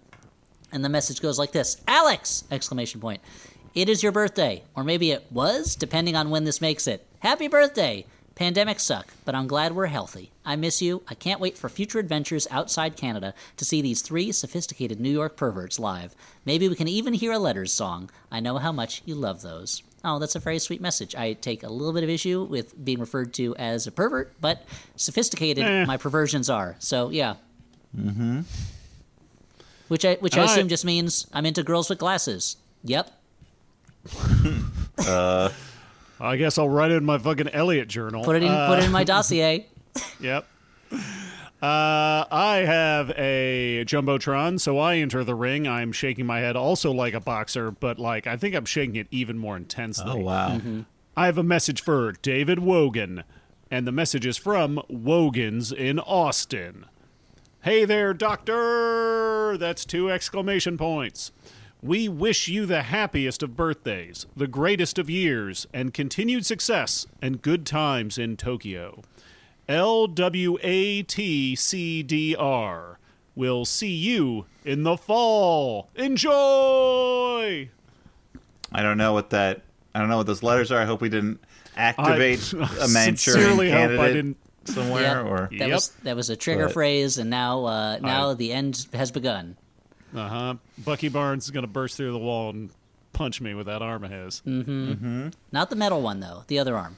That's what I meant. Oh, the other okay. one isn't his arm. Yeah, that's true. It doesn't belong to him. They can take it from him. Uh, hey, Dan, I had a small plug I wanted to plug in this plug section of the plug show of the Plug House. Sure. Uh, as people may know who have listened, I have a comic book out right now. It's called Maniac of New York. It comes from Aftershock Comics. Uh, I wrote it. The art is by Andrea Mutti, and it's in stores now, unless it has sold out at your local store, in which case it is available online. But as always, please support your local comic book store. Uh, they need your business now more than ever, and they are great places to go. So that's Maniac of New York. Issue 3 is on the stands as we record this. Issue 4 will come out in May. It's a five issue series. I thank you. I can't stress enough how uh, cool it is that the writer of probably the best Friday the 13th riff uh, in recent memory is a close friend of mine. So, Elliott, good job on that comic. Oh, It's thank great. you very much. That means a lot to me. Thank you. That's sweet.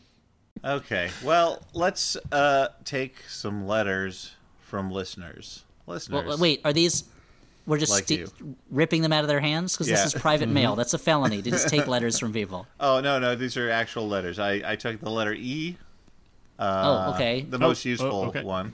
I just have a Q. Uh, what do I do with that? Uh, well, you try to undermine the government of the United States. Oh yeah, oh yeah, because the storm is coming. Anyway, yeah, I know that because all these movies have told me that the government is lying to me about monsters or aliens or whatever. You know, Right.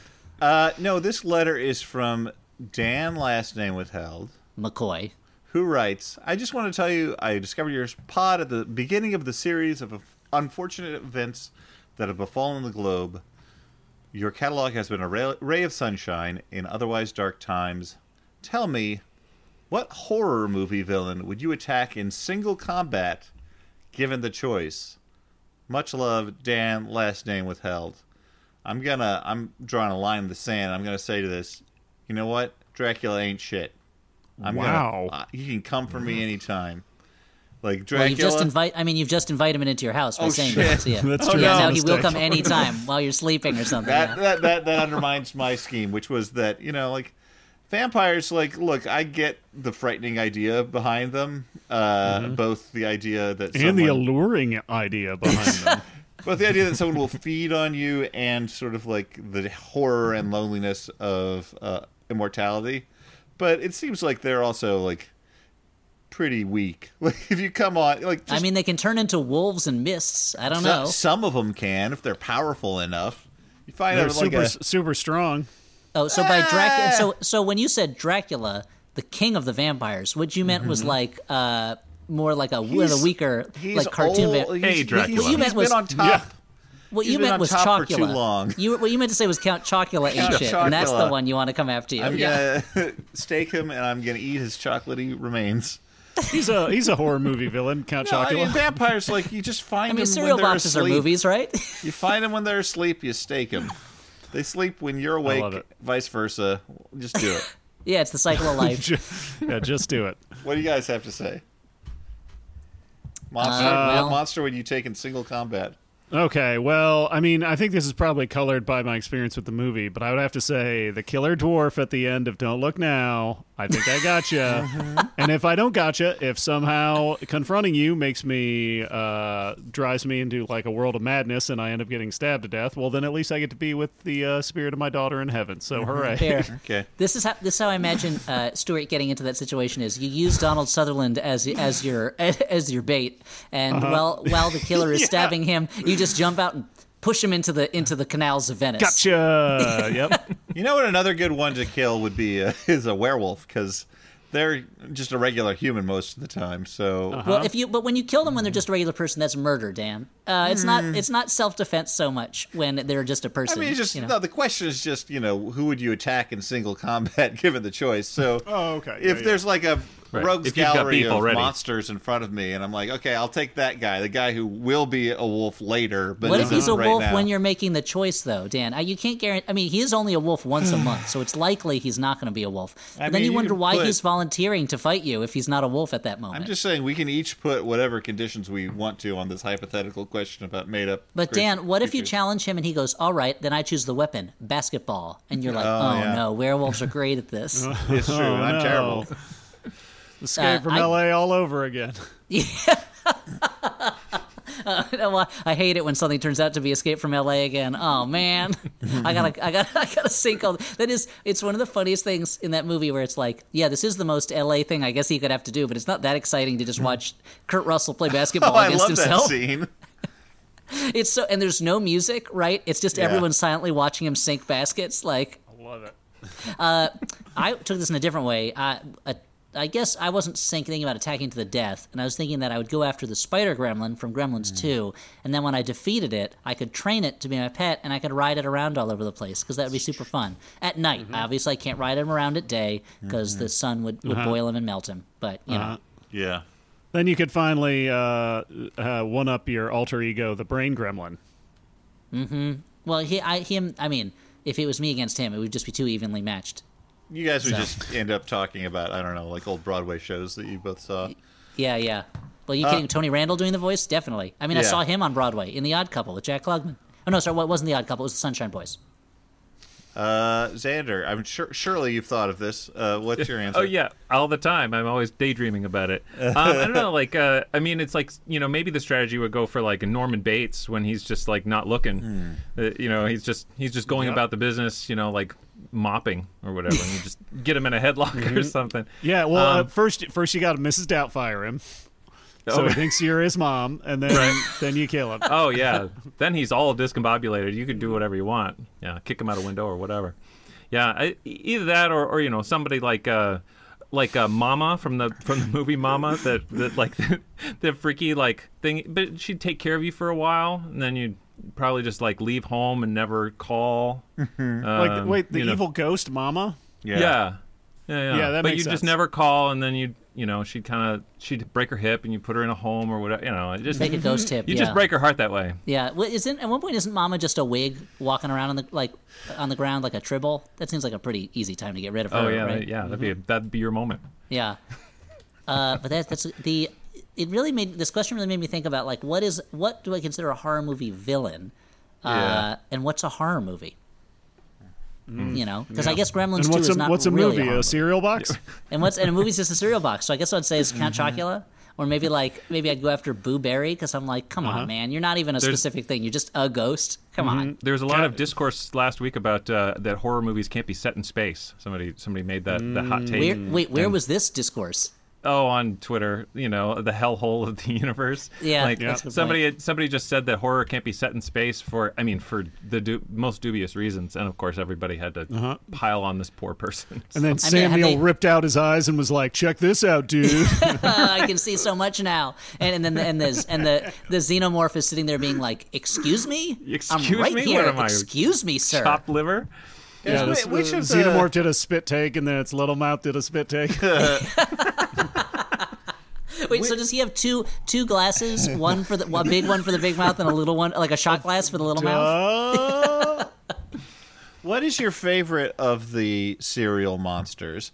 I I, I am partial to Boo Berry because I think he looks kind of like he's like a cool jazz musician, and uh, Yeah, I he's the just- ghost from Soul. I like Yeah. his vibe. Uh, but like, what do you got? You got that. You got Frankenberry. You got Yeah, Count, Count Chocula. You got Fruit Brute, who is a Brute, yeah. werewolf.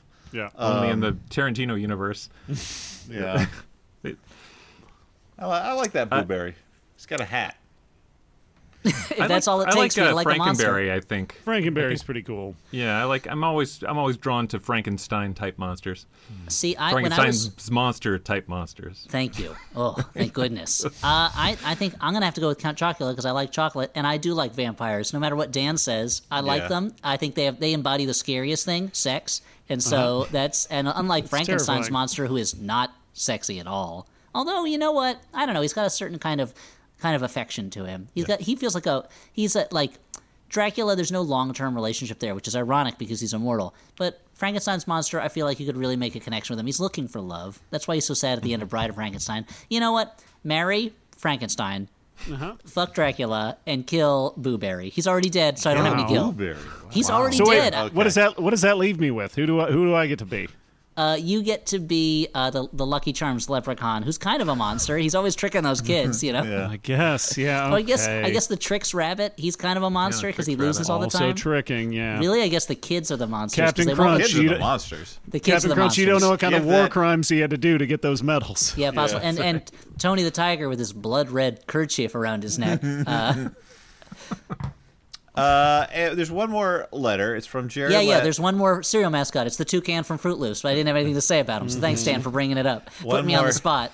I guess, he, yeah, he's got like a Maurice Chevalier type, which makes sense. He's a toucan. Anyway, continue. Yeah, one more letter from Jared, last name withheld, who writes. Actually, I guess he's more of a David Niven type. Okay, forget more. yeah, Forget. I said David Niven as as the as the toucan from Froot Loops uh, Uh-huh. to play Count Chocula. Probably like um, you know Frank Langella. He did. He played Dracula that one time. And like Bob Hoskins can play the Cookie Crisp uh, burglar. for sure, for sure. That's that goes without saying. That's a great call. That's a great call. Yeah. Uh, Jared, last name withheld, writes Dear Peaches, when Maniac of New York inevitably becomes a hit film, would you consider deviating from your format and having a Maniac of New York episode? Could I sit and listen to it while playing with all the Burger King tie in toys? Would you be able to give it some playful jabs? Can't wait for the 2027 premiere. P.S. Thanks in advance for the surprise Stuart cameo as Zoo Snake Expert. I will have been delighted to see that. Jared, last name withheld. It's actually it's actually too bad. I'm going to be playing two roles in that movie. Mm. One of them has a mustache. Uh, Zoo Snake ep- Experts one. The other, of course, my larger role that has a line is going to be uh, the uh, the morgue attendant who is eating a sandwich. yeah, yeah. That goes without saying. I Ravenously. have. I, I'm, I'm working on something now that has a morgue attendant at one point, and I'm like, should he be eating a sandwich? They always do. Elliott, my career needs this. You have Now, to. the scariest thing about this letter was not the idea of a Burger King tie-in for Maniac of New York, which this is not for kids. Uh, it's not your it's not your granddad's Friday the Thirteenth type thing, or or Nightmare on Elm Street, where you could merchandise it with with dolls for children.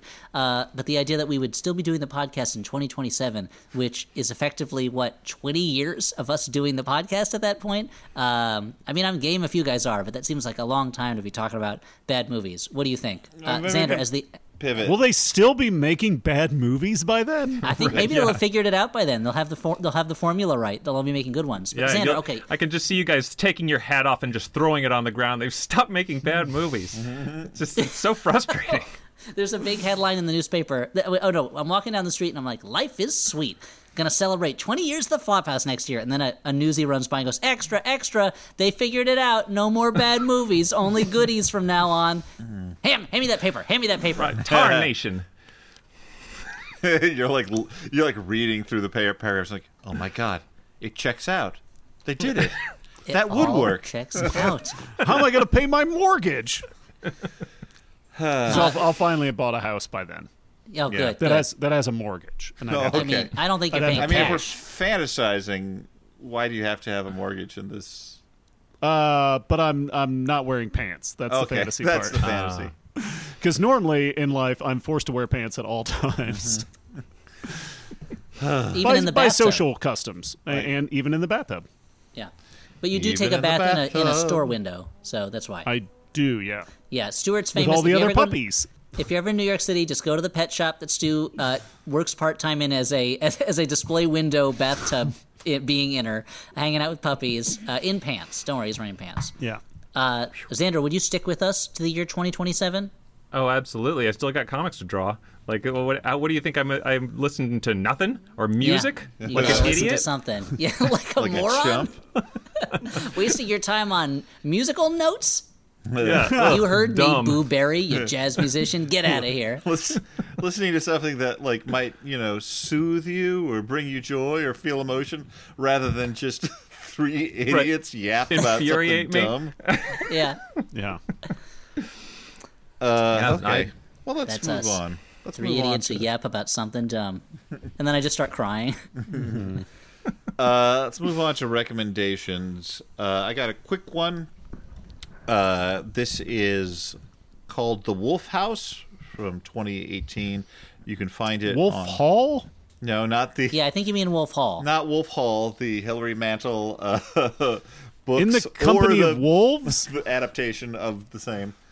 Um, I think no, you not- mean Wolf with Jack Nicholson. No, not the weird Mike Nichols movie about. Do you realize? Like, I went back and looked at that. Like, I saw it at the time. I I had forgotten everything about it. Because you were a- such a big Mike Nichols fan at the time when you were a kid. I was a fan of things that involved wolves. Uh, I mean, that sure you changed. there. You were just telling us what weak what weak babies werewolves are. Yeah, mm-hmm. But Well, like, the man part is the weak part. Oh, fair, I had fair. forgotten that that's in the high-powered world of publishing, like the cutthroat publishing world, and it's just so funny now that like publishing has been, you know, has gone through so many travails. It's not. I mean, like that part's not funny. I wish that we had a healthier publishing world, but that like that's what he needs to be bitten by a wolf to succeed at the cutthroat world of. I, I'd assumed it was big business or something, but anyway, um, the Wolf House. Uh, it is available. You can watch it on Shudder. It is a an animated movie.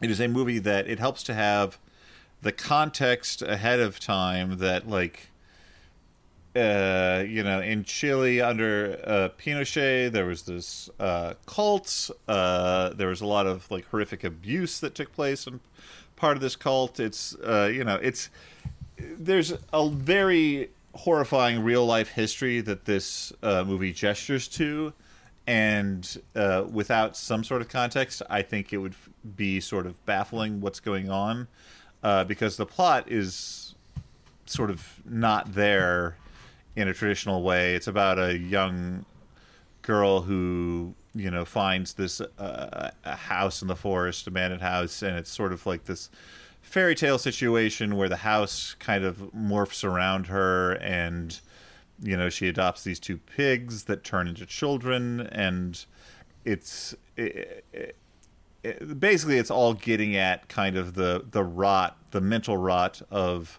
having been subjected to this trauma and how that stays with you and how places can be sort of infected with this and you can pass it along that's all very like upsetting. Uh, but the interesting thing about the movie that i have not mentioned yet is this is an animated film and it is done in a very interesting way. Like it is uh, the house itself is like a physical set that they then paint on the walls to do animation. Like there are like 2d characters that are painted that will move across the walls. Sometimes they'll leave the walls and sort of come into the 3d space and it's a paper mache like big sort of herky jerky dolls. Like the character will sort of uh, disassemble itself into its component paper mache parts and reassemble itself differently. Like the the space is in constant flux. The characters are in constant flux as an animated movie, it is one of the most sort of ambitious and interesting to look at things I've ever seen. As a traditional movie movie, it plays more like kind of an art installation than a film, Yeah. but it's you know under eighty minutes long. Um, if you can handle kind like of the that length. if you can handle the disquieting parts of it, the upsetting parts of it, it's a Yeah. very interesting thing to see. So that's And The it's Wolf animated, House. so it's for fun for the family. Uh, no, do not watch this with any children. All right. Uh, I'm gonna. Uh, it's time for Stuart to make a recommendation, so you know what I'm doing. I'm pulling up my Shudder viewing history. Oh boy. Uh, so yeah, I'm going to recommend a movie that is on Shudder. It's a movie from 1981, so I'm straying close to Elliott territory for an oldie. I'm recommending a movie called Butcher Baker Nightmare Maker. Uh, kind of a a, a weirdo horror movie. Uh, about a young man who is living with his uh, young orphaned man who is living with his aunt who has this like weird uh, dominant uh, almost sexual uh, uh, fascination with her nephew. The aunt is played by this woman Susan Tyrrell who is incredible. She is like way out there. This is a great like kind of I would say this is a great like good bad horror movie uh, that is weird and has uh, some straight like a lot of twists and turns and over the top performances. Uh, it's definitely if you like like a fun uh, cheapo good bad horror movie, totally check this one out. I will say that it does have. Uh, it came out in 1981 and it has a a gay panic uh, subplot uh, that is I'm not in no way am I going to say it's progressive, but it is it didn't quite go in the directions I expected it to for being a movie that came out in 1981. Uh, and all in all, I think it's if if you like weirdo good bad horror movies, uh, check it out. Uh, before I get to my recommendation, I want to mention here's a way to tie that into previous discussion in this episode, so it seems less like I was just talking about random nonsense. Susan Tyrrell was also in the great movie Fat City with Stacy Keach, so that's why I talked about Stacy Keach earlier in the episode. Okay, okay, it all ties together. It all makes sense. Oh yeah, you're on base. You're on base. Okay, good, good.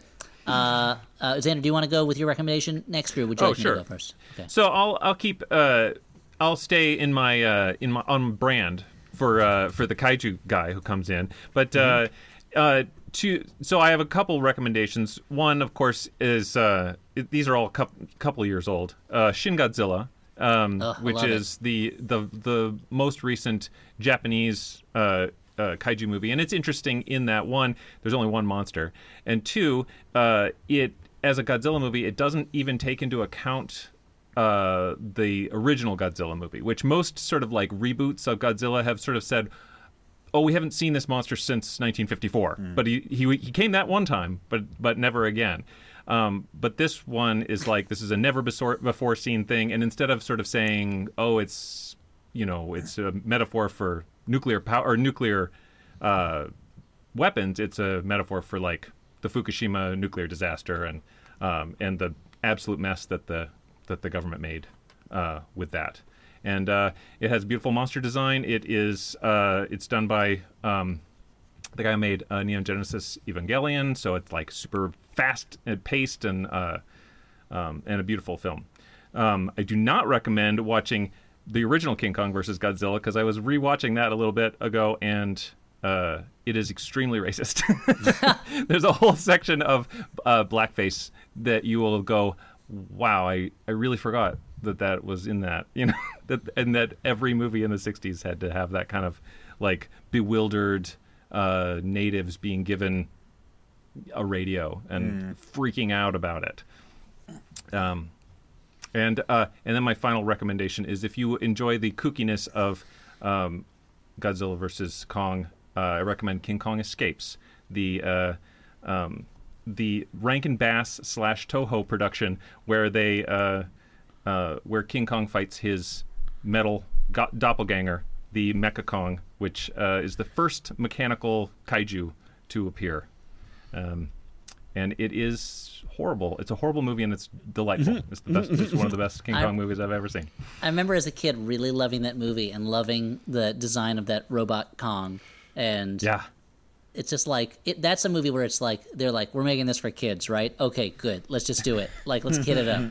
Well, and it's the opposite of all the modern sort of like uh, mechanical design, where it's like there's very few shapes. You know, it's just like here's the the mouth shape, here's the eye shape, and it's and it's like elegant instead of just being a whole bunch of stuff crammed together. Yeah, super That was- busy, lights flashing, things whirling around.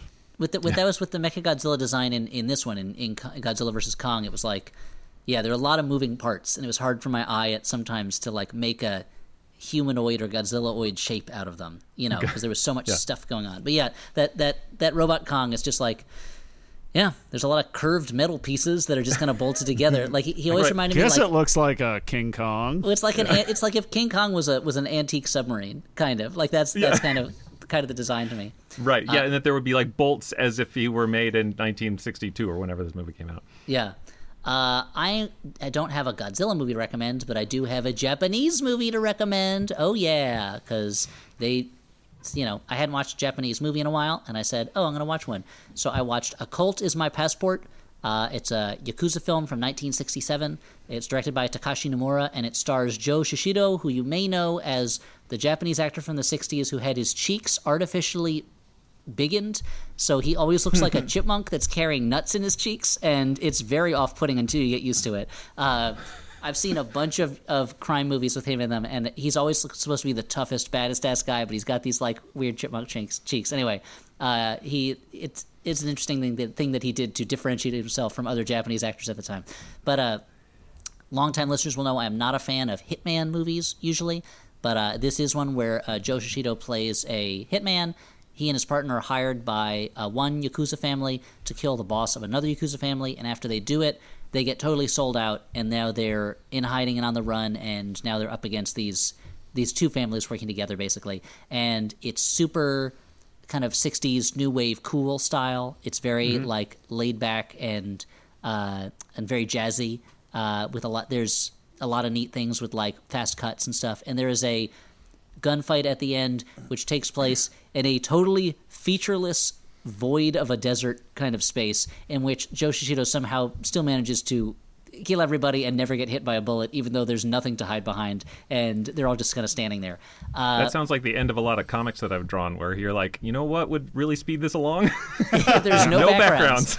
well, the sa- or the same way Godzilla movies, they no, even if they started in a city, they always ended up on some kind of like grassy plain with like little trees and maybe a small hills, and you're like, weren't they in a city like a second ago? Like, but uh, it's a it was a it's a fun, tight little uh, kind of uh, you know new wavy uh, you know uh, crime movie where it's all about how basically the life of crime is a really depressing one in an existential fashion. So, A Colt is my password. It may be on the Criterion channel right now. I don't know, but it is available through them on DVD. Well, That's a lot of recommendations. a lot of them.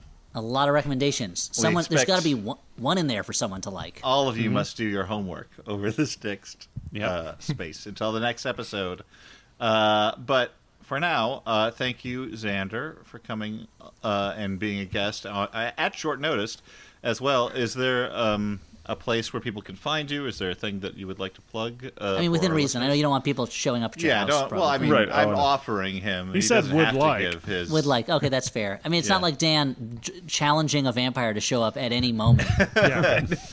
no, just one vampire, Elliott. Right. Dracula, Specific- the the big, the main one. Dracula, I only have time to fight at four four in the afternoon. Right. Exactly.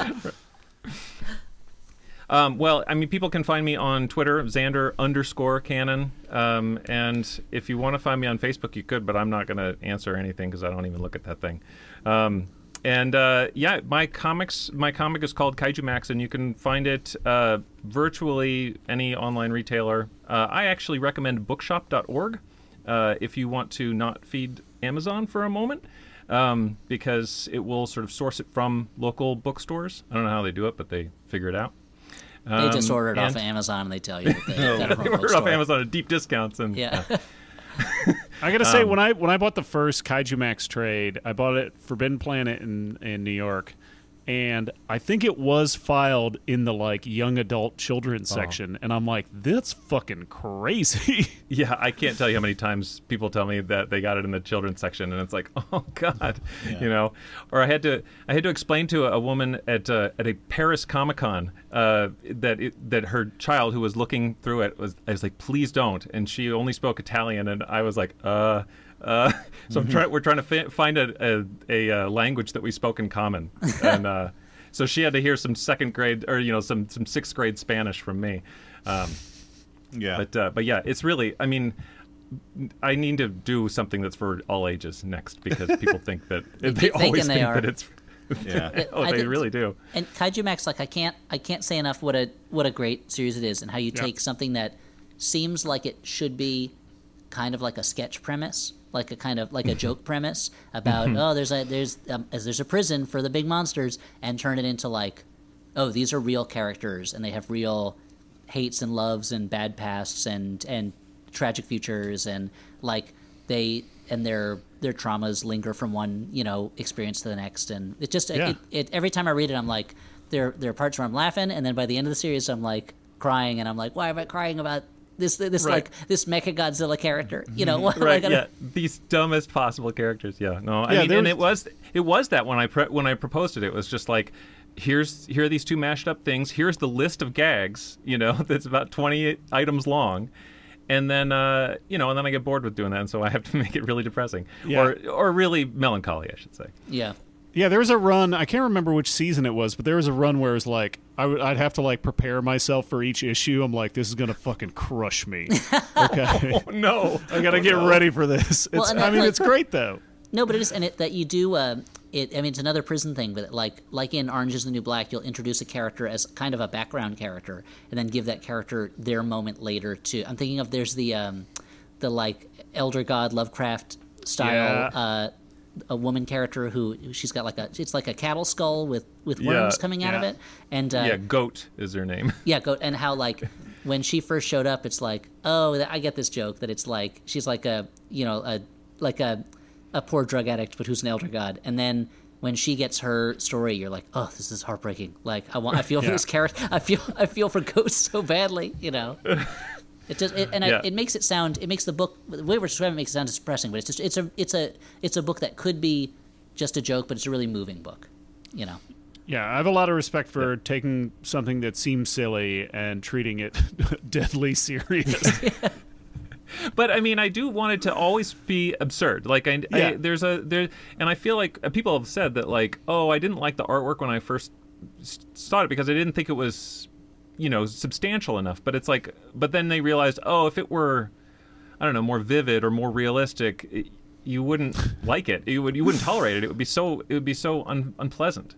You know, I so need it it's to like be the idea that- Stephen Bissette level detail. right. Well, and I mean, I there was a uh, Ryan Browne who you may know. He does a comic called "Curse Words" and uh, "God Hates Astronauts." Oh, was yeah, going to yeah, be the original artist on it, and I feel like I would have written it very differently for him because it would have been so. His style is really, you know, it's like he. It feels more solid and it feels more realistic and it feels more sort of I don't know. I don't know. It, it would be the difference between sort of like a '60s monster movie and a uh, and you know the Godzilla vs Kong. You know, like it's the with the how silly the and how unreal things seem. You know, if it, if, it, if he were doing it, it's like all these really unpleasant stuff would be like twice as unpleasant, and I don't. Yeah. There are some So- things in there that are very. I mean, we should also say for for people that there are certain uh, there are things that happen to characters that are very unpleasant and very uh, uh, there's sensitive material in there. Yep. You know. So. Yeah, yeah. I I thought. I mean, when I was first doing it, I I didn't like trigger warnings and content warnings weren't really a thing, but I would definitely sort of say that now, where it's like. Yeah. Yeah. there's some assault, and you know, and I, I kind of regret putting that in to a degree. I think it was I played it off okay, but you know, but it's but it's, I look back and I'm like, I was probably doubling down on sort of like edge lordy stuff that I should have maybe maybe thought twice about. Anyway, it's it's really great upsetting and it's a terrible book. Don't pick it up. But, uh, now you've convinced yeah, me. really. You convinced me. I feel Really bad for reading it. it. No, it's a great book, and uh, thank you so much for joining us today. Oh, uh, so we thanks could so much. have you on. There's there's no one we trust more with kaiju. right, right. Good, good. I'm glad to be the absolute number one uh, expert. You know. yes, thank you again. Well, thanks you guys. I really, I mean, I love the, I love the, the Flophouse. I list, I mean, I really do. Whenever I have to pencil a whole issue, I listen to probably, I don't know, 18 episodes back to back, and uh, dear. and I'll sometimes I'll You look at man. like a way that I've drawn a hand, and I'll be like. I remember they were talking about Doolittle or something when I was doing that. well, so when I when I'm watching uh, when I'm reading an issue, and I'm like, man, these guys all look fucked up. I can blame Dan and Elliott Yeah. myself. Yeah. you can Yeah. If point those fingers right back at yourself. if listeners pick up the book now, just remember while you're reading it, like we were talking about Doolittle or some shit while this is going on. Shit. Uh, well, thank you to Jordan Cowling for producing the show. Thank you to MaximumFun.org. Uh, go over there uh, to find all sorts of other great podcasts. Uh, if you like this show, please spread the word either by leaving us a review on iTunes or via all your favorite social media, or just talk to a human being for once in your goddamn lives. Come on, people. Yeah, or take out a billboard ad or an ad in a local newspaper. They need the business. Skywriting. Probably the least effective, but sure, if you want to. Uh, eh, unless you happen to be at that beach. at that second. I should listen to the floor pour. Okay, it's all. Oh, now, it's, all, just- gone. Maybe it wasn't it. Maybe it was just clouds to begin with. Just Uh, clouds. But anyway, for the Flop House, I've been Dan McCoy. Hey, I've been Stuart Wellington. I'm Elliott Kalan, and we've been joined by. Zander Cannon, kaiju expert number one. Bye.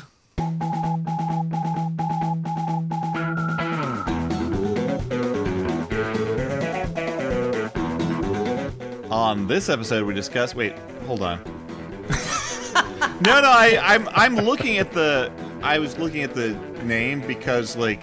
It's I it's can't Godzilla versus remember- Kong, but it, it should be Kong versus Godzilla. Yes, I I never remember which. Okay. Anyway. MaximumFun.org. Comedy and culture. Artist owned. Audience supported.